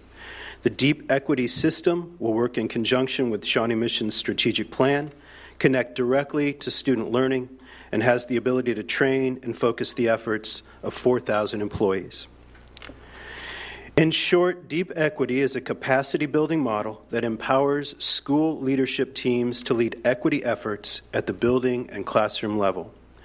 Leadership teams from each building will be trained in Corwin, trained by Corwin trainers, and gain the language and tools necessary to engage in courageous, authentic, measurable, and sustainable work.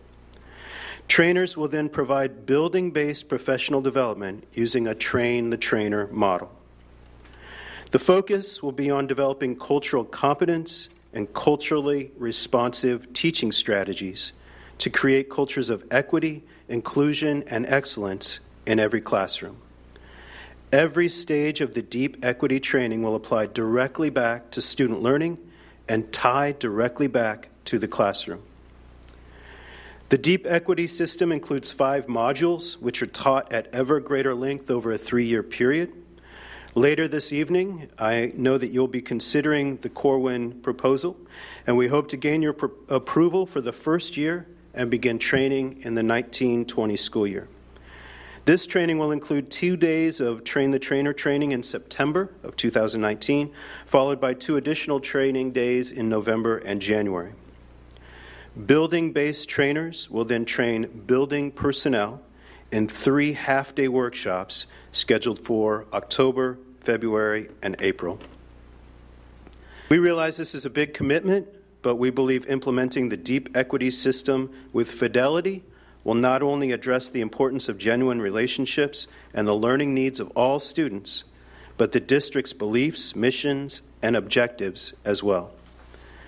During last week's action team meeting, I presented an overview of the Deep Equity program to the strategy team number two, which is focused on creating a fully unified, equitable, and inclusive culture. The team was unreservedly in favor of the deep equity system and was anxious to begin work. And finally, this morning, a diversity, inclusion, and equity coordinator position was posted. This position, the first to my knowledge of its kind in the Shawnee Mission School District, will assist Corwin administrators and building leadership teams with training and implementation and ensure that every staff member understands the significance of the deep equity strategies. Again, I know that you'll be considering year one of the deep equity proposal later tonight, and I hope you will consider approving the proposal and allowing us to move forward with deep equity training during the 1920 school year. Thank you, and now Mrs. Seek and I would be happy to answer any questions. Thank you. Board member questions. Reverend Guy. I'm just curious uh, what it was specifically about Corwin that um, made it your choice? What was it that that you liked about what they offer? Thank you for your question. Several things. One thing we were really um, looking for an academic um, bent. We wanted to make sure that it was academically focused and focused on the classroom. And this has a true student focus. In fact, there's a student portion to the system that we aren't implementing this year or next year, hopefully, uh, but that is accessible to us as well. So it was really student focused and focused on academics and on the classroom. It's a train the trainer model, we've had a lot of employees um, over the years who have invested a lot of time and energy and passion um, into diversity, inclusion, and equity work, and we wanted to make sure that their efforts were recognized, and we wanted to keep their passion and um, enthusiasm as part of the training. And so this train the trainer models allows us to really hone in on that, um, on those folks, those staff members who have already put a lot of time and energy and effort into uh, diversity work. Few other things as well. It had the capacity to train 4,000 um, staff members. We had looked at some local organizations who um, we found very helpful and beneficial and worthwhile, but they just didn't have the, the means to train um, a school district this size. Corwin also will, over the next few years, help us build capacity as a district to have our own master trainers so that this can become a self sustaining program. Questions? So, uh, repeat, how many years do you think it'll, it will be then before we get to that level? So in year three, they do the um, intensive um, training uh, model for uh, individuals identified by the district as being our in-house trainers from that point on. And so from year four on, we're self-sustaining. And that'll assist us with onboarding new staff, and um, you know we're going to have trainers move on. Um, and when we do, these individuals will be able to train the new um, new participants. Uh, did you, and did you speak to anyone that's currently using it or has used We did. Um, we spoke with uh, Chandler, Arizona, is using the system now and um, implementing it. They're at the very early stages, just like us. Um, uh, Mrs. Seek and I are planning on, we've been in communication with and are planning on uh, seeing the training take place in Eagle, Colorado over the summer. Um, and we've had extensive conversations with Gary Howard, who's the um, uh, creator of the Deep Equity Program and uh, works with Corwin, and many individuals from the um, Deep Equity Program. We've spent a lot of time talking with them as well. Corwin is committed, it's not a one size fits all product. They're committed to working with our district with what we want, and we can make changes with a one year contract. If there are things we want to tweak for next year, we have the ability to have changes. And Dr. Fulton has communicated um, our strategic plan and expressed how important that all this training really weaves through what we're doing in the strategic plan so that, once again, this doesn't appear as a program or a fix for any kind of problem that we have in our district, but it's um, part of our beliefs and how we build on them to be very successful um, not only through all the functions of our district, but also essentially everything that works down to one on one teacher to student in our district. Guy, that, Reverend Guy, that's an, another reason we, we went with them. They were willing to incorporate our strategic plan into our training. Ms. Mack. Um, I, I, have heard of Arizona and Eagle Rock, Colorado. I didn't know how many other places are using them because that goes to my question: is how long has Corwin been around? So Corwin is um, a publisher and has been around for many, many years. The deep equity system, really since the early '90s, Gary Howard implemented or was sort of bought out by them, but is one of their full-time trainers. Has kept ownership of the program and is their primary trainer. Um, so the so system is, or the uh, pr- the system, the deep equity system is nationwide. Okay, thank you. Other questions? Thank you very much. You're welcome. Appreciate thank you. On this. Thank you. We now move to uh, section four. This is the consent agenda. We have a variety of items that are listed under the consent agenda. Before I seek a motion to approve the items on the agenda, I'll see if any board members would like to remove an item from the consent agenda for individual consideration. Being none, I'll seek a motion to approve the consent agenda this evening. I would move approval. Thank you, Mrs. Goodburn. Second. Thank you, Mrs. Zila. All those in favor of approving the items on the consent agenda, please say aye. Aye. aye. Those opposed, nay. That passes 6 0. And we move on to item number five. Our action items. And so we have a variety of action items before us. We're going to be doing them individually. And the first one is item 5.01. It's the approval of the continuation of the Edgenuity software licensing. Dr. Fulton, any update on that or comments? Uh, No, no comments. Be happy to respond to any questions. Any questions on item 5.01? Motion to approve. I would move approval. Thank you, Mrs. Zila. Second? Thank you, Reverend Guy. All those in favor, please say aye. Aye. Those opposed, nay. That passes six to zero. Uh, We move on to item 5.02, and it's approval of the Corwin uh, professional development contract that was just previously spoken to. Move approval. Thank you, Mrs. Goodburn. Thank Second. you, Mrs. Ousley. Any additional questions or discussion? Seeing none, all those in favor, please say aye. Aye. Opposed, nay. And that's approved 6-0.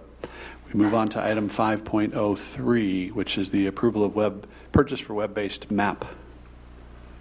Like to speak to that, Dr. Fulton? No, I'll just be happy to respond to any questions. This is NWEA MAP, which measures uh, uh, growth in student learning. Move approval. Thank you, Mrs. Goodburn. Second. Thank you, Mrs. Mack. Any additional questions on the item? Seeing none, all those in favor, please say aye. Aye. Opposed, nay. That passes six to zero. We move on to the fee schedule for the 1920 school year, item item 5.04. Any questions? I'll seek a motion to approve. I would move approval. Thank you, Mrs. Zila. Second. Thank you, Mrs. Mack. It's been moved and seconded. Uh, Questions on the item? Mrs. Goodburn. I just want someone to point out about the food service meal price um, that has information about that, of why that goes up, and it's, I know, I know the reason, but Dr. Ather, would you like to address that? It's a food service meal Food price and why, why that goes up? Five cents. Sure. sorry.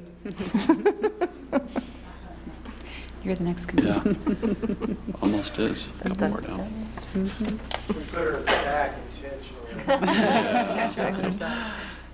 My question was why that goes up, and I know that we don't really control that, that that, and that, thought you could give The an federal explanation. government likes to tell us, Okay. along with expenses, labor cost, food cost, just normal life. Right. We are in line with Olathe and Blue Valley. Other questions on the uh, moved item? Being none, all those in favor, please say aye. Aye. Those opposed, nay. That is approved 6-0. Item 5.05 is the lease on the printers and the copiers in the print shop management. Any Sure, I'm going to, yes, I'm going to have uh, Mr. Knapp and Mr. Lane come up. And as, before they, before they respond to board, they'll give a brief overview of, uh, with some comments, and then respond to board questions. But before they do that, you know, I want to emphasize, we take seriously making sure that teachers and students have what they need for their success. And I think one evidence of that is this year when we had to make cuts in Title I. And we got, part of our solution building was eliminating administrative positions over the next two years to ensure that we could maintain social workers, instructional coaches in those schools that were, were losing Title I support. That meant that now administrators, what superintendent, cabinet, especially in uh, Mr. Knapp's office, they're going to wear more hats. But that's okay. But uh, so when we get into these decisions about what we uh, recommend in terms of services, we take very seriously this notion that we need to get every bit of every resource that we can into the classroom. And uh, this contract directly supports teaching and learning, particularly with the print shop component. And so they're going to speak uh, just briefly to the big picture of this contract, but again, respond to any board questions that you may have. Thank you, Dr. Fulton. First, I'd like to express, on, on behalf of the evaluation team, our appreciation for the work and effort that went into uh, responding to the request for quote by our vendors, uh, both Sumner One and Ricoh. We, we recognize that the, the work is, is, can be challenging. We recognize that it requires a high level of competence, and we recognize that a, a, a level of uh, due diligence must be undertaken by all parties. And we were faithful to that during this entire process. So again, uh, the team would like to express how much we value the participation of, of our vendors in this process. As we were working through this process, our evaluation team really, in essence, was looking for two things. First was the costs associated to refresh necessary hardware and supporting services, including software, required for continued mission success. And the second was verifiable capacity to provide services, particularly print shop services, consistent with current and five year historical levels of success. So our decision certainly weighed cost as a factor, but balanced cost with service, particularly as it pertains to the district's print shop, and I'll express why that's so important next. The print shop, among other things, is responsible for printing and supplying educational resources to our students and teachers in district classrooms and then getting those supplies there. We work in partnership with them as a district to provide the logistical support necessary to make that happen. This is one of the print shop's mission critical objectives. This service must be done in a timely and efficient manner so as to not to negatively impact the, the student learning environment. This is done in parallel to providing all the other print resources needed by other various entities inside the district, departments, whatever it might be. And all of this has to be done in rhythm with the ebb and flow of demand inside the district with the capacity to spin up in a very short amount of time to meet a surge in demand that we might see for things through something like an ELA adoption that may require us to produce additional paper resources for our students and our teachers. So, as a part of all of this in our evaluation process and the received quotes and reviewing those, we performed reference checks of customers provided by Sumner One. And during those checks, we were not able to log and validate sufficient information concerning Sumner One's management of print shops to outweigh their cost savings over Ricoh's historically successful performance in management of our print shop. We do value and thank both of our vendors, Sumner One and Ricoh, for their participation. At the end of the process, our team determined that the best direction forward, considering all necessary objectives, is represented in the proposal on the board agenda this evening. The Ricoh proposal does provide a $1.9 million savings over the current contract, and the Ricoh team has a historical track record of superior service when it comes to print services throughout the district, but particularly at the print shop, which we thought to be critical to mission success moving forward. And with that, I would stand for any questions. If you have specific number questions, Mr. Knapp is here to back me up on those. He's much better at that than I am. Okay. Thank you. Board member questions? Yes, Mrs. Mack. Um, I've read through the Sumner One um, paperwork that was given to us tonight, and um, it's it's difficult reading through a lot of the information that is presented. And I, you know, this is not a place to debate back and forth uh, the numbers, et cetera. That's truly, in my opinion, why we hire you to do that and and to um, to bring you what your recommendation is to us. With that being said, there, has been a history back and forth with the print shop. I remember we had a very strong initiative several years ago to cut back on the use of the print shop. Do you want to comment on that, the history of what we've been through, and why um, the print shop is? I, I, don't even know where the print shop is now physically. If you do you know? I don't know. Could you comment on that, please? I, I certainly can. I can provide you the history that I know. This is my, I'm, I'm concluding my fifth year in the district, right? so, so I can provide you with the five years of it that I know. Okay. Um, interestingly enough, it coincides essentially about my first day of work here was when, at the time, Ron Rowe and I got together to talk Mhm. about the print shop. And there were some challenges with the print shop uh, previously. Um, part of it was that it operated at a loss every year, part of it was that it, it didn't provide the value add. And, and then there were some cost concerns about printing services in the district. And so, as a part of, of kind of moving the needle on that, uh, we were looking for a strategic partner that would help, could help us kind of redesign that paradigm. Uh, we eliminated close to 4,000 individual printers in the district. We reduced uh, we, we, reduced printing dramatically over the first, first two years of this. A part of that was to to essentially make sure the print shop served only internal customers and, and essentially didn't compete with other businesses in our community and, and also to establish a way for us to provide those print services from the print shop for our classrooms and our teachers and, and, and other customers internally.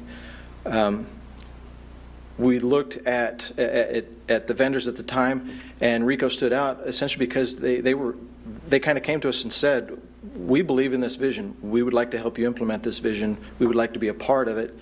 And in in a very real sense, it was they they were volunteering to participate in in a strategic plan, so to speak, that had the possibility of reducing their own revenue by eliminating clicks in the district and and uh, that partnership was successful. We were able to do that. Um, their their efficiency at the print shop is is much valued. Um, it's one of those places that we we get compliments from people via email or just in face, and so um, that was part of the risk reward balance we tried to look at was. Um, certainly, in, in, no way, shape, or form are we discounting anybody's work in this. It, that, that's not, that was not the purpose in any way, any way, shape, or form. What we really had to do here, though, was, was calculate in the best interest of the district for our, our classrooms, our teachers, administrative staff, whoever it might be, what provided us the best opportunity for success moving forward. And in our estimation and, and uh, through our due diligence, we believe that's Ricoh's proposal tonight. Thank you, Mr. Questions from board members? I'm going to keep going down that history lane to help me understand. Sure. And that is, um, can you give me a perspective of how many uh, district staff persons used to run or work at the district uh, print shop versus today, and how many of them are on you know on our staff versus how many are third-party contracted staff members now? Let me start. Let me start with today. Okay. Today there are five. Those are all Ricoh badged employees. Okay. The Shawnee Mission School District does not employ em, uh, anyone at the print shop. The proposal that we see here tonight, uh, Ricoh is proposing to limit that to four, to, to size that appropriately. We call it right sizing. Prior to that, I can't speak with fidelity as to how many people there were there. I know it was more than five. Um, I, I, don't know if you know for sure how many people were there. Would be about six. And those were all employees of the district at that point? Yes, sir, they were. Okay, so that was the change. So we went to the five, now this proposal is the four. Yes, sir. Other board member questions? Thank you very much. Thank you. Seek a motion to approve the item number 5.05. So moved. Thank you, Mrs. Zila. Second. Uh, thank you, Mrs. Ousley.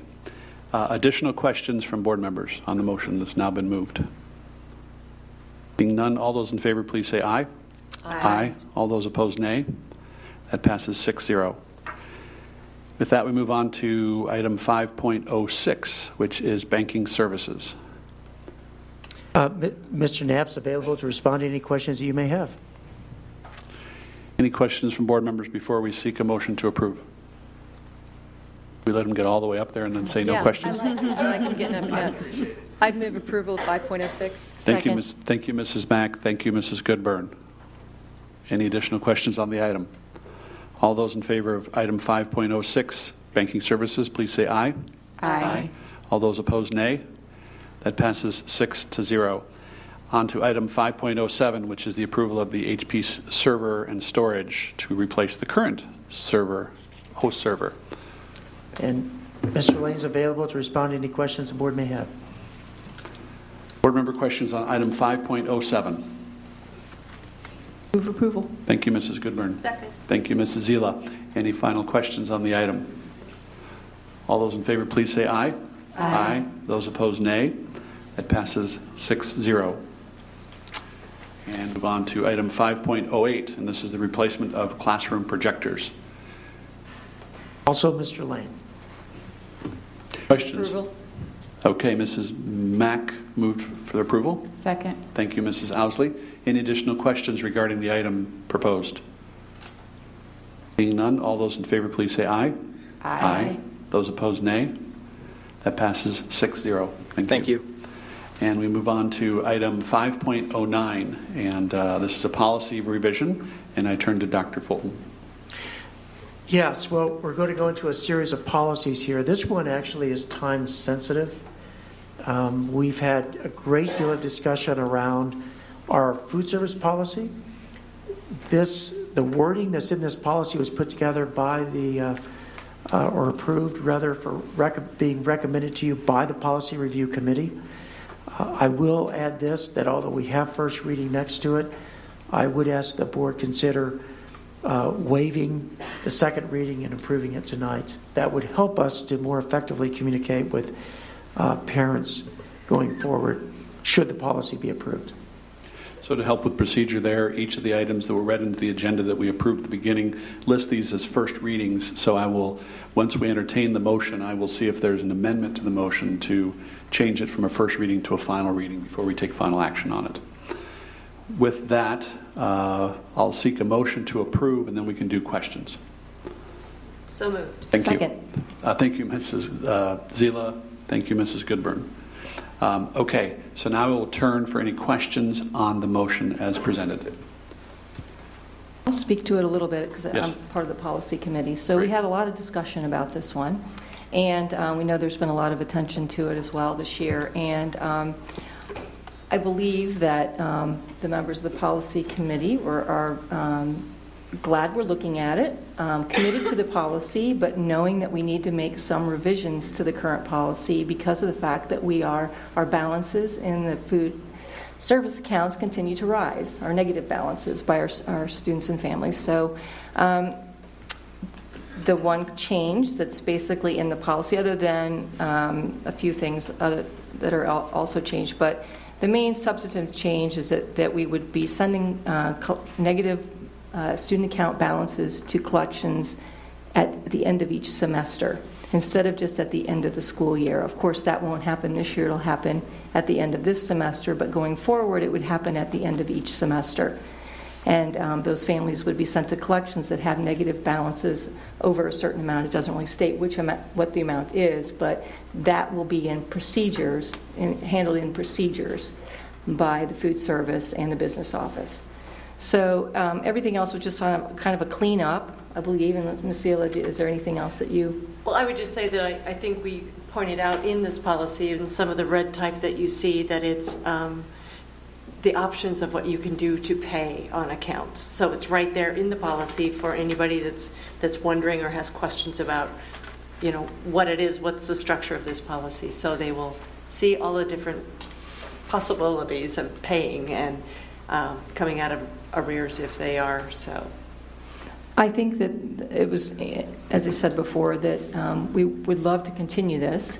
We love the fact that we're giving students food every day, and um, we just really hope uh, that we see data come in at the end of the school year that shows us that those balances have really come down. That some parents have de- that maybe have decided that they're not going to pay till the end of the school year, pay those balances off, and that we see that data going forward. It may be that we have to revisit this if you know if these balances continue to go up um, like we've seen them this entire school well since it began in November. But um, at this point, I think we don't have enough data to, to change to do a change, or I don't know if the will is there really on the board to change it as well. So I think that we need more data, and um, we'll see if we can hopefully encourage parents to pay off those negative balances by the end of the school year. Look at the continue to look at the data because I think that we need to. And I, I appreciate your diligence and the work that your staff has put into this this year because you've logged. I think I counted 80 hours of staff time that's been spent on over 80 hours um, calling parents and reminding them and um, encouraging them to get those balances back to zero or add money to the account. But um, anyway, so yeah. And I would just also say that, you know, because we are um, cutting it off, basically, it goes to a zero balance. So they're starting the new semester at a zero balance because that the former balance is the collection agency at that point. So they've got kind of a clean slate to start over, which I hope helps Nancy's staff to make maybe not quite so many calls, and hopefully folks will say, if I should be paying, I should be paying. So uh, that was the intent. Mrs. Mack. Um, Thank you. I, um, I appreciate this policy being rewritten very much. I have a question on the donation part of it. Um, as I look past our, as I, and this one's, I'm going to be kind of more of a process person to start with, or a policy person to start with, and ask the, the policy committee as well. The one policy that I can see that we have currently on gifts and bequests is DFK, which states that income derived from gifts and bequests will be credited, if possible, as specified by the board. That is income derived from gifts. So my question is, is that when we look at this policy that is being brought forth, and I just clicked off, gosh darn it, um, is that um, it says where donations will go. And while I certainly appreciate, I'm sure there have been many changes that this policy has looked at and discussions that, that, it, that has happened regarding this. Um, I know my thoughts were that people wouldn't donate unless it was for people in need. But I'm wondering from a policy, straight policy perspective, if we can actually, as a board, say where the donations are going to go. Don't people have the right to say where their donations are going to be best used? So that's kind of a try to not be a, you know, we, we only want to give to these people and these people. Don't the donors have that right to say where the money goes? Um, one of the things we're going to do, and, and, and let me share with you too the reasoning behind asking you to consider approving the policy this, this evening. And that is, we've got to develop, Nancy and her team, and I'll work with Nancy in developing guidelines to implement this policy. And these gu- guidelines will be very specific. They will be posted. They will be uh, on our website. They will be available to anybody that, for, for everybody to see. Um, so it'll be the how of we're going to implement your policy. And included in that could be how we handle the donations. But I can tell you a good portion of the, at least part of the donations, will be used to offset our free lunch kids when they and our reduced lunch kids when they make application they're responsible for for that debt and once it becomes debt then we cannot food service can't offset that so once it becomes debt then we would use donations to offset that for our free and reduced lunch kids and maybe even balances that our reduced lunch kids have moving forward. And, and I, oh, I'm, I'm sorry. sorry. As well as if the patron designates where they want the money to go to, we follow what the patron asks. Um, because I know that, I mean- obviously, there are students that are not going to be, they're not going to have the paperwork filled out. Their families are not. We're going to have students that are on the bubble. Right. That we're going to have students that are going to be in that gray area. And what has been our practice, I guess is the best way to say it, is that we didn't specifically say this. We just did the best practice, which was we used those donations in a proper manner. This really codifies it. And I'm wondering if we codify it, if we're limiting ourselves. Does that make sense to you? I think one of the things that's happened here is Nancy and her team has has developed credibility with, out there with people that do make donations, Mm-hmm. and with that credibility comes trust. Right. Trust to make sure that those donations are applied where they're, where the greatest need is, and I think that's attributed to Nancy and her program and her team. And, and I, uh, that's that's what I'm trying to reinforce. Please, I, I hope I'm not making making you think that. I don't think that because I'm want, I'm affirming that, and I'm saying that if we write it like this, then we're we're not going to be able to help some of those kids in the gray area that you know, like building principals. I mean, that's been our lifeline. That's why I've always asked: Are there certain buildings where there are more students that are, you know, going into arrears? Because that's such a connection to be able to help those. And some of our buildings have their own donation accounts Right. that we've created, and those principals call and say, I want this money to go da da da da da. And we follow their direction. And that's why I'm. So we're all That, that's what makes me nervous Yeah. is if we approve this, I've that got we the won't be able to policy do that. Uh, I'll read the policy that might speak to what you're talking about here. Okay. So in uh, policy item KH. um, Oh, is there a different one? Okay. Yeah, it says that uh, gifts are evaluated on certain following circumstances, but one of the caveats is there is one that says, um, and now I've lost it, but it has to Oh, do with $500. Yeah, if a gift is received from one of the following sources, the principal or other administrator can accept the gift without consultation, and that's a gift from a PTA booster club, teachers, student organization, et cetera, or any gifts from any source under the value of under $500, as long as it complies with the standards.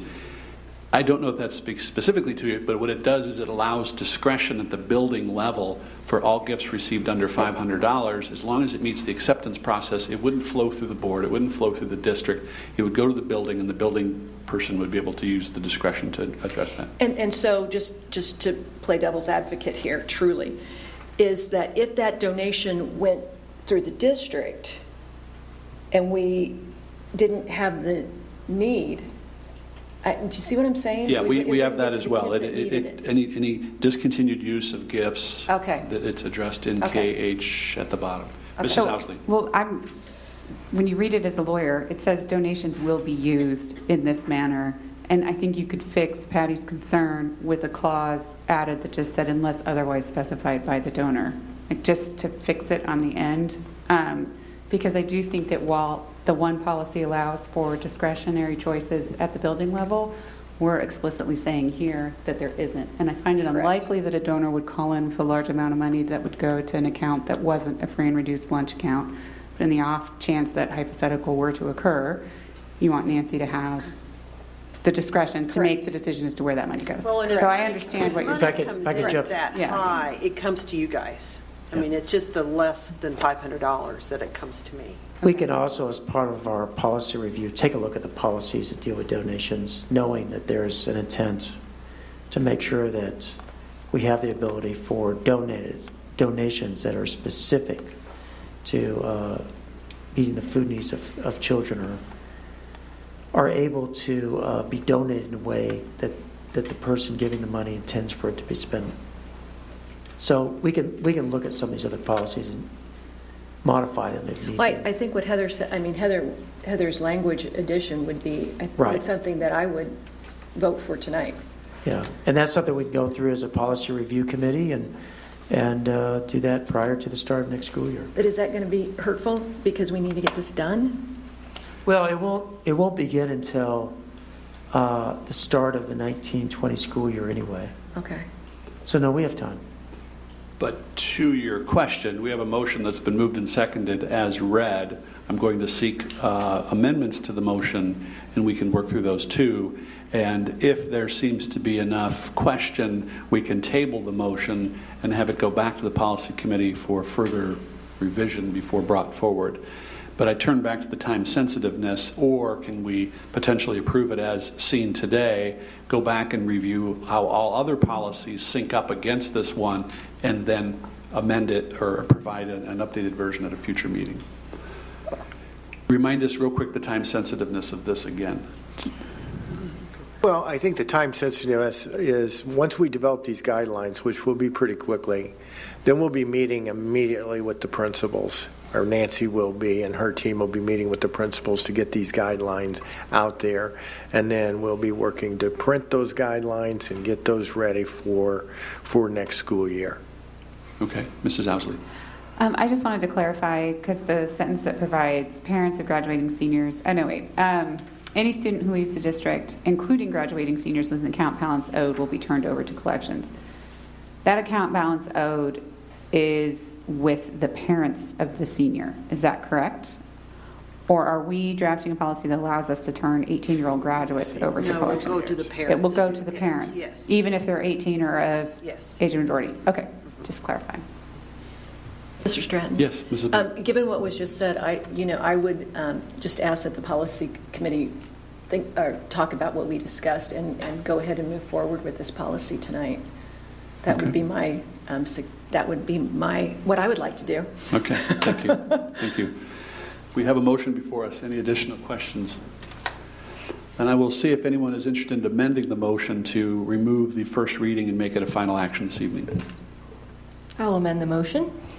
All right, and I'll put words in your mouth and say that the motion is that you would remove the first reading and make it final action. I'll uh, remove the second reading and- and allow the first reading to be. uh, That's even better. Yeah. Second go. And thank you, Mrs. Zila. So it's been moved, and I'm going to talk slowly as I watch our team writing down there, um, that Sarah moved that we removed the requirement for a first reading and make it a final reading. And Mrs. Zila. And I'll second that. I uh, think Mrs. Zila did. Mhm, Thank you. Any questions on the amendment? Seeing none, we're going to take a, a vote on the amendment. All those in favor, please say aye. Aye. Those opposed, nay. That passes 6-0.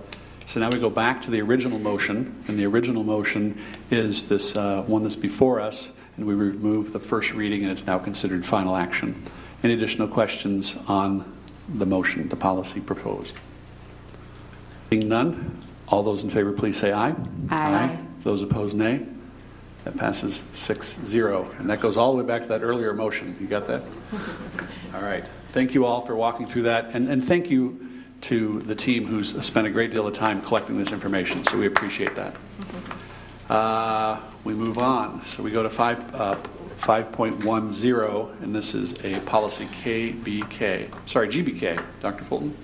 This one's easy. Um, We're simply uh, changing terminology from saying deputy superintendent to superintendent or designee.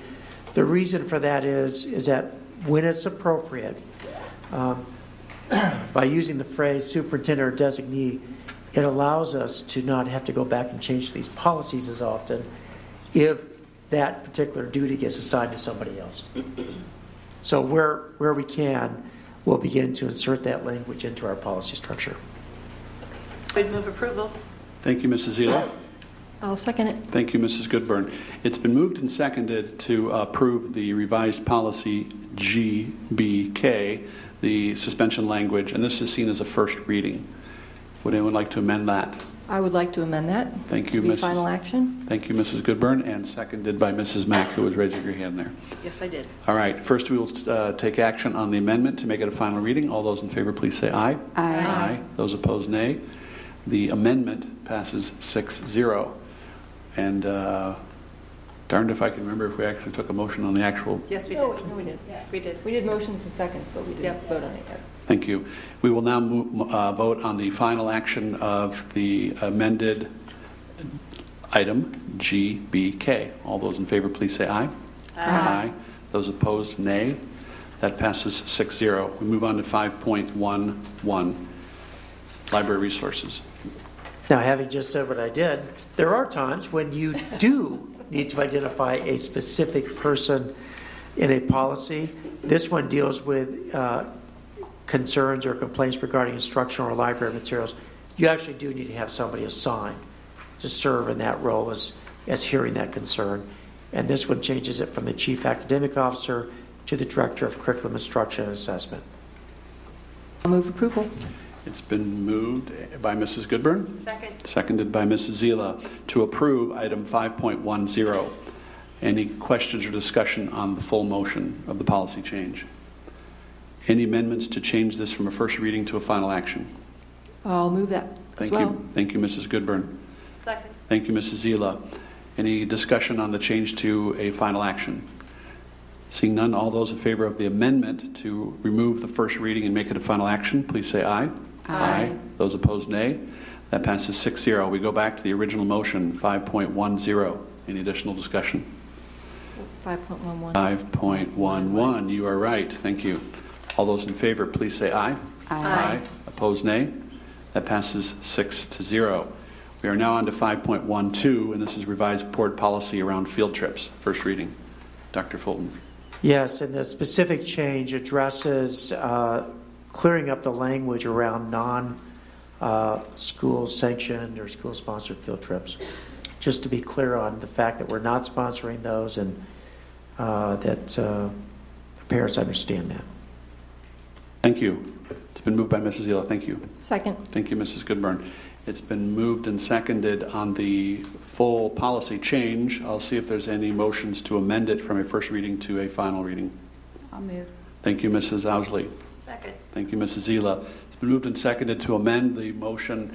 Um, I'll see if there's any questions about the change from first reading to final action.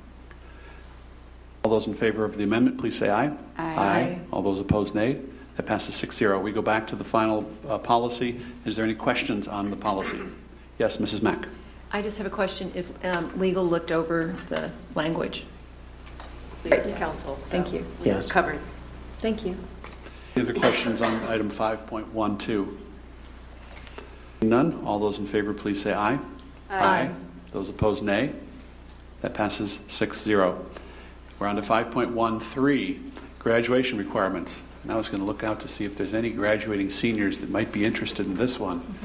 They left. Not a big change, don't worry. Um, we are looking at policy item IHF, and this is graduation requirements. This is listed as a first reading. Dr. Fulton.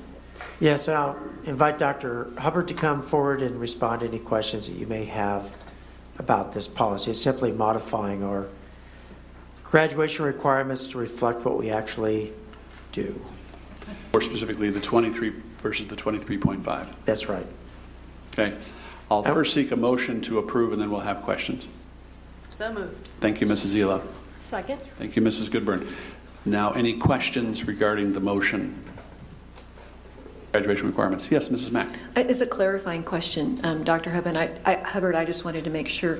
Project Finish is specifically for people that have gone through eight semesters of high school. Is that correct? Not only eight semesters, but also through October 1 after their eight semesters. Okay, thank you. Any other questions on the motion? Yes, Mrs. Ousley. So does that mean enrolled in eight semesters or the time for eight semesters has passed? Like if you dropped out at age 16 and didn't attend the completion of your junior and senior year, you would not have been enrolled for You, eight s- semesters? you would qualify to enroll in After- October 1st after, after what your would've been- graduating class. That's Right. correct. Okay. Any other questions on the proposed policy update? Uh, Yes, go ahead. Did any, Olathe has this program, is that correct? There are several in the state, but yes, Olathe has one. Did their rates of folks who dropped out go out, go up after they implemented this program? I do not know the answer to that. I can speak to um, Turner School District has one in Wyandotte County, and they have a huge enrollment rate. It did not impact dropout rate or graduation rate, to my knowledge. Thank you. Any other questions on the motion? Would anyone like to make a motion to remove the requirement of a first reading? Moved. Thank you, Mrs. Second. Ousley. Thank you, Mrs. Goodburn. Any questions on the amendment? Seeing none, all those in favor of amending this to a final action, please say aye. Aye. Those opposed, nay. That passes 6-0 to amend. Now, final action on the policy IHF, graduation requirements. Any last questions? None. All those in favor of the policy update, please say aye. Aye. Those opposed, nay. That passes 6-0. I just want to add one more comment uh, regarding your question, Heather. Um, the one thing that I think is really important to note here is the reason it's October 1st is that we can still work with kiddos to get them through summer school. So if a kid is half a credit short or credit short, we're going to do everything in our power to get those kids graduated prior to October 1st. Thank you. Next is item 5.14, and this is policy revision JBD, absences and excuses. I'll seek a motion, and then we'll consider it for discussion. So moved. Thank you, Mrs. Zila. Thank you, Mrs. Goodburn. Sorry. That's all right. Um, All right, it's been moved and seconded to uh, approve the revised policy JBD. Any questions? All right, I will turn to the board to see if they'd like to amend this and make it a final action. So moved. Thank you, Mrs. Goodburn. Second. Thank you, Mrs. Zila. It's been moved and seconded to make this final action. All those in favor, please say aye. Aye. All those opposed, nay. That passes 6-0 to make this final action. We go back to the actual motion on the floor. Any final discussion? Yes, Mrs. Mack. I just wanted to make sure that the only, the only thing that is, is being changed is under excused absence, there's a deletion under six. Is that it, or am I missing something? No, that's correct. That is it. Is that correct? And I, and I would just, the, the policy committee, thank you guys for highlighting and all those kinds of things. It's hard sometimes to read when there's so much. I would ask that the policy committee also use that for board manual changes as well to see the highlighting and editing because that really helps to see what changes have been made. So thank you. Any other questions on the item? Seeing none, all those in favor of approving item 5.14, please say aye. Aye. Opposed, nay. That passes 6-0. We move on to item 5.15. This is Board Policy JBE, related to truancy. I'll seek a motion and then we can discuss. So moved. Thank you, Mrs. Second. Goodburn. Thank you, Mrs. Zila. Uh, Anything to address on this one? No, just cleaning up language uh, to make sure it reflects current practice. Thank you. Any board member questions about the motion? Would any board member like to make it final action? So moved. Thank you, Mrs. Zila. Second. Thank you, Mrs. Ousley. Any questions about making it final action? Seeing none, all those in favor of the amendment to make this consideration for final action, please say aye.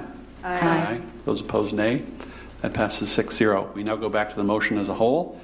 Any questions? Seeing none, all those in favor, please say aye. Aye. Those opposed, nay. That passes 6-0. We made it. Uh, This shows the important work of the policy committee, so thank you for getting that committee up and running because there's good work to do and uh, there's many more coming down the pipe for that committee, so thank you for that. With that, we move on to item six, which is board comments. I turn to my board peers for any closing comments. Mrs. Mack. Um, Thank you, Mr. Stratton. Um, On May 10th, Mrs. Zila and I attended the wellness gathering at Shawnee Mission Northwest, and Dr. McKinney was there and hosted that evening. Um, And it was it was probably I don't know I counted 75 people I think in the in the auditorium that night um, to listen to the director of the Johnson County Mental Health um, uh, organization, and then they had breakout sessions. Um, one of the organizations that was there is NAMI, um, National Association of Mental Health, and they are having a mental wellness day at the Cave, Royals versus Yankees, on May 26th. That's, that's a Yankee game. But um, it's one of the things that is being promoted. There's going to be a walk this weekend through Blue Valley School District. There's all these things for mental wellness. And I think um, the more we talk about these things and promote these items, the more it is important for our community. And I'm um, Becky Fast left, but I think that that I think we have an opportunity to speak with her, to work more directly with the county. That was that's the first time I remember anybody coming to us specifically as a liaison for that. And so I just I really appreciated her being here tonight. Um, Speaking of, of working together, um, I, there is a group um, of veteran moms from Broken Arrow Elementary School who are starting to organize volunteers to go back to Broken Arrow. And Dr. McKinney has graciously um, offered to meet with them and give them a training for MVP. And I just thought it was a, wonderful idea for veteran moms to go back and um, get that training and volunteer in schools where their students used to be. Um, and the last thing I wanted to say was I wanted to give a shout out to one of our uh, newest doctors.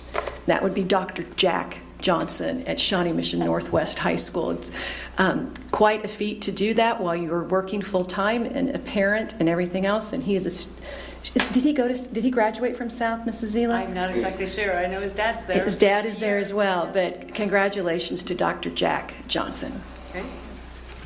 Board members, Mrs. Zila. And I will try not to belabor, sorry about that. But I would agree with Patty.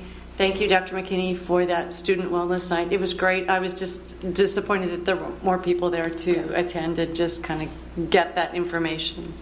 Um, we also had, and Dr. Fulton highlighted that in his report about the, the district, each building nominated a person from their building to be Teacher of the Year. And we have never before had a reception where all of those people are honored. We just have the top candidates from elementary and from secondary that move on to our district or our regional competition, I guess. But it was so nice and it was so well done that everybody that was nominated by their building was honored that night, and it was it was lovely. It was a beautiful affair. It was a nice reception out in in the hallway for their families and to attend and stuff. So anyway, I think. Um, Mindy and Brandy did an awesome job with that. So I'm hoping that's a second annual, third annual, you know, on, ongoing, because that's a neat thing. And also, I'll just remind you that the Brookwood, the new elementary school on 103rd in roughly Mission, um, will have their dedication this Thursday at 4:30. It's a beautiful building, so all the community is invited, of course, to attend that as well. So come see the, our newest our newest gem in our elementary buildings there. So thank you. Mrs. Goodburn? I just want to encourage everyone to go to the R&D Forum on May 4th. It is just a fantastic event. Um, and I love it that they even have interactive. The last couple years I've gone, I think they've had interactive things for kids to do as well in the hallway, um, different projects, art projects, and things. But just walking through those hallways to see the art projects, the ceramics, um, the woodworking projects, um, the clothing project. I mean, just all of the different things. It's a really fun, fabulous thing to do, and really celebrates the work of our students all year long. And so um, I'm hoping that we have lots of board attendance there. I know there's a ceremony for the, um, the winners, the award winners, um, on Saturday, May 4th in the afternoon later, but you can actually go, I think they said 9 to 4, so it's all day long that you can see. And it's really fun to take kids there. I mean, stay an hour or so and, and, and peruse everything, and it's just, it's a great event. And it's been going on a long time in the Shawnee Mission Du- School District. Over 25 years, I know. So. Yeah, so really long time. Mrs. Ousley?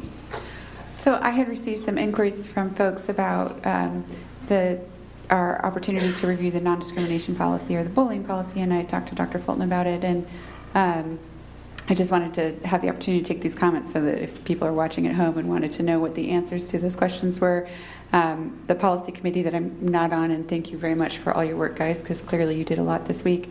Um, well, there may be like big, meaty policies that take up a little bit more time, and then the cleanup of the little ones that don't take that long. But we have another big, meaty policy with regards to the recent case settlement with the ACLU, and that that will likely that needs to be done because of the settlement. So that will be the next big meaty policy. But then, subsequent to that, um, the non-discrimination policy will be, you know, in the queue for review and discussion by the policy committee. So I just wanted to say that. So if anybody was paying attention to that, they would have that information. So thank you again, guys. It's very much appreciated. Other board members? Uh, with that, uh, our next board meeting is May 13th, uh, also known as Graduation Week. Anybody in this room plan to be graduating uh, that time? Raise your hand. Really high. Huh?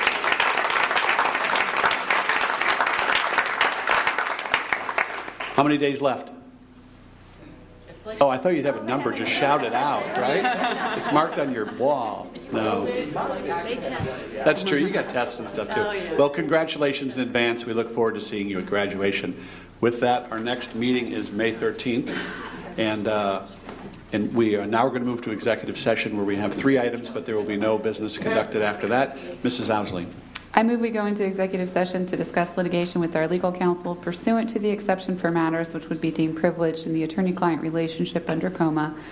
And the board will reconvene in the boardroom at, do we need, like 20 minutes or 25, 24 minutes and make it 8.50?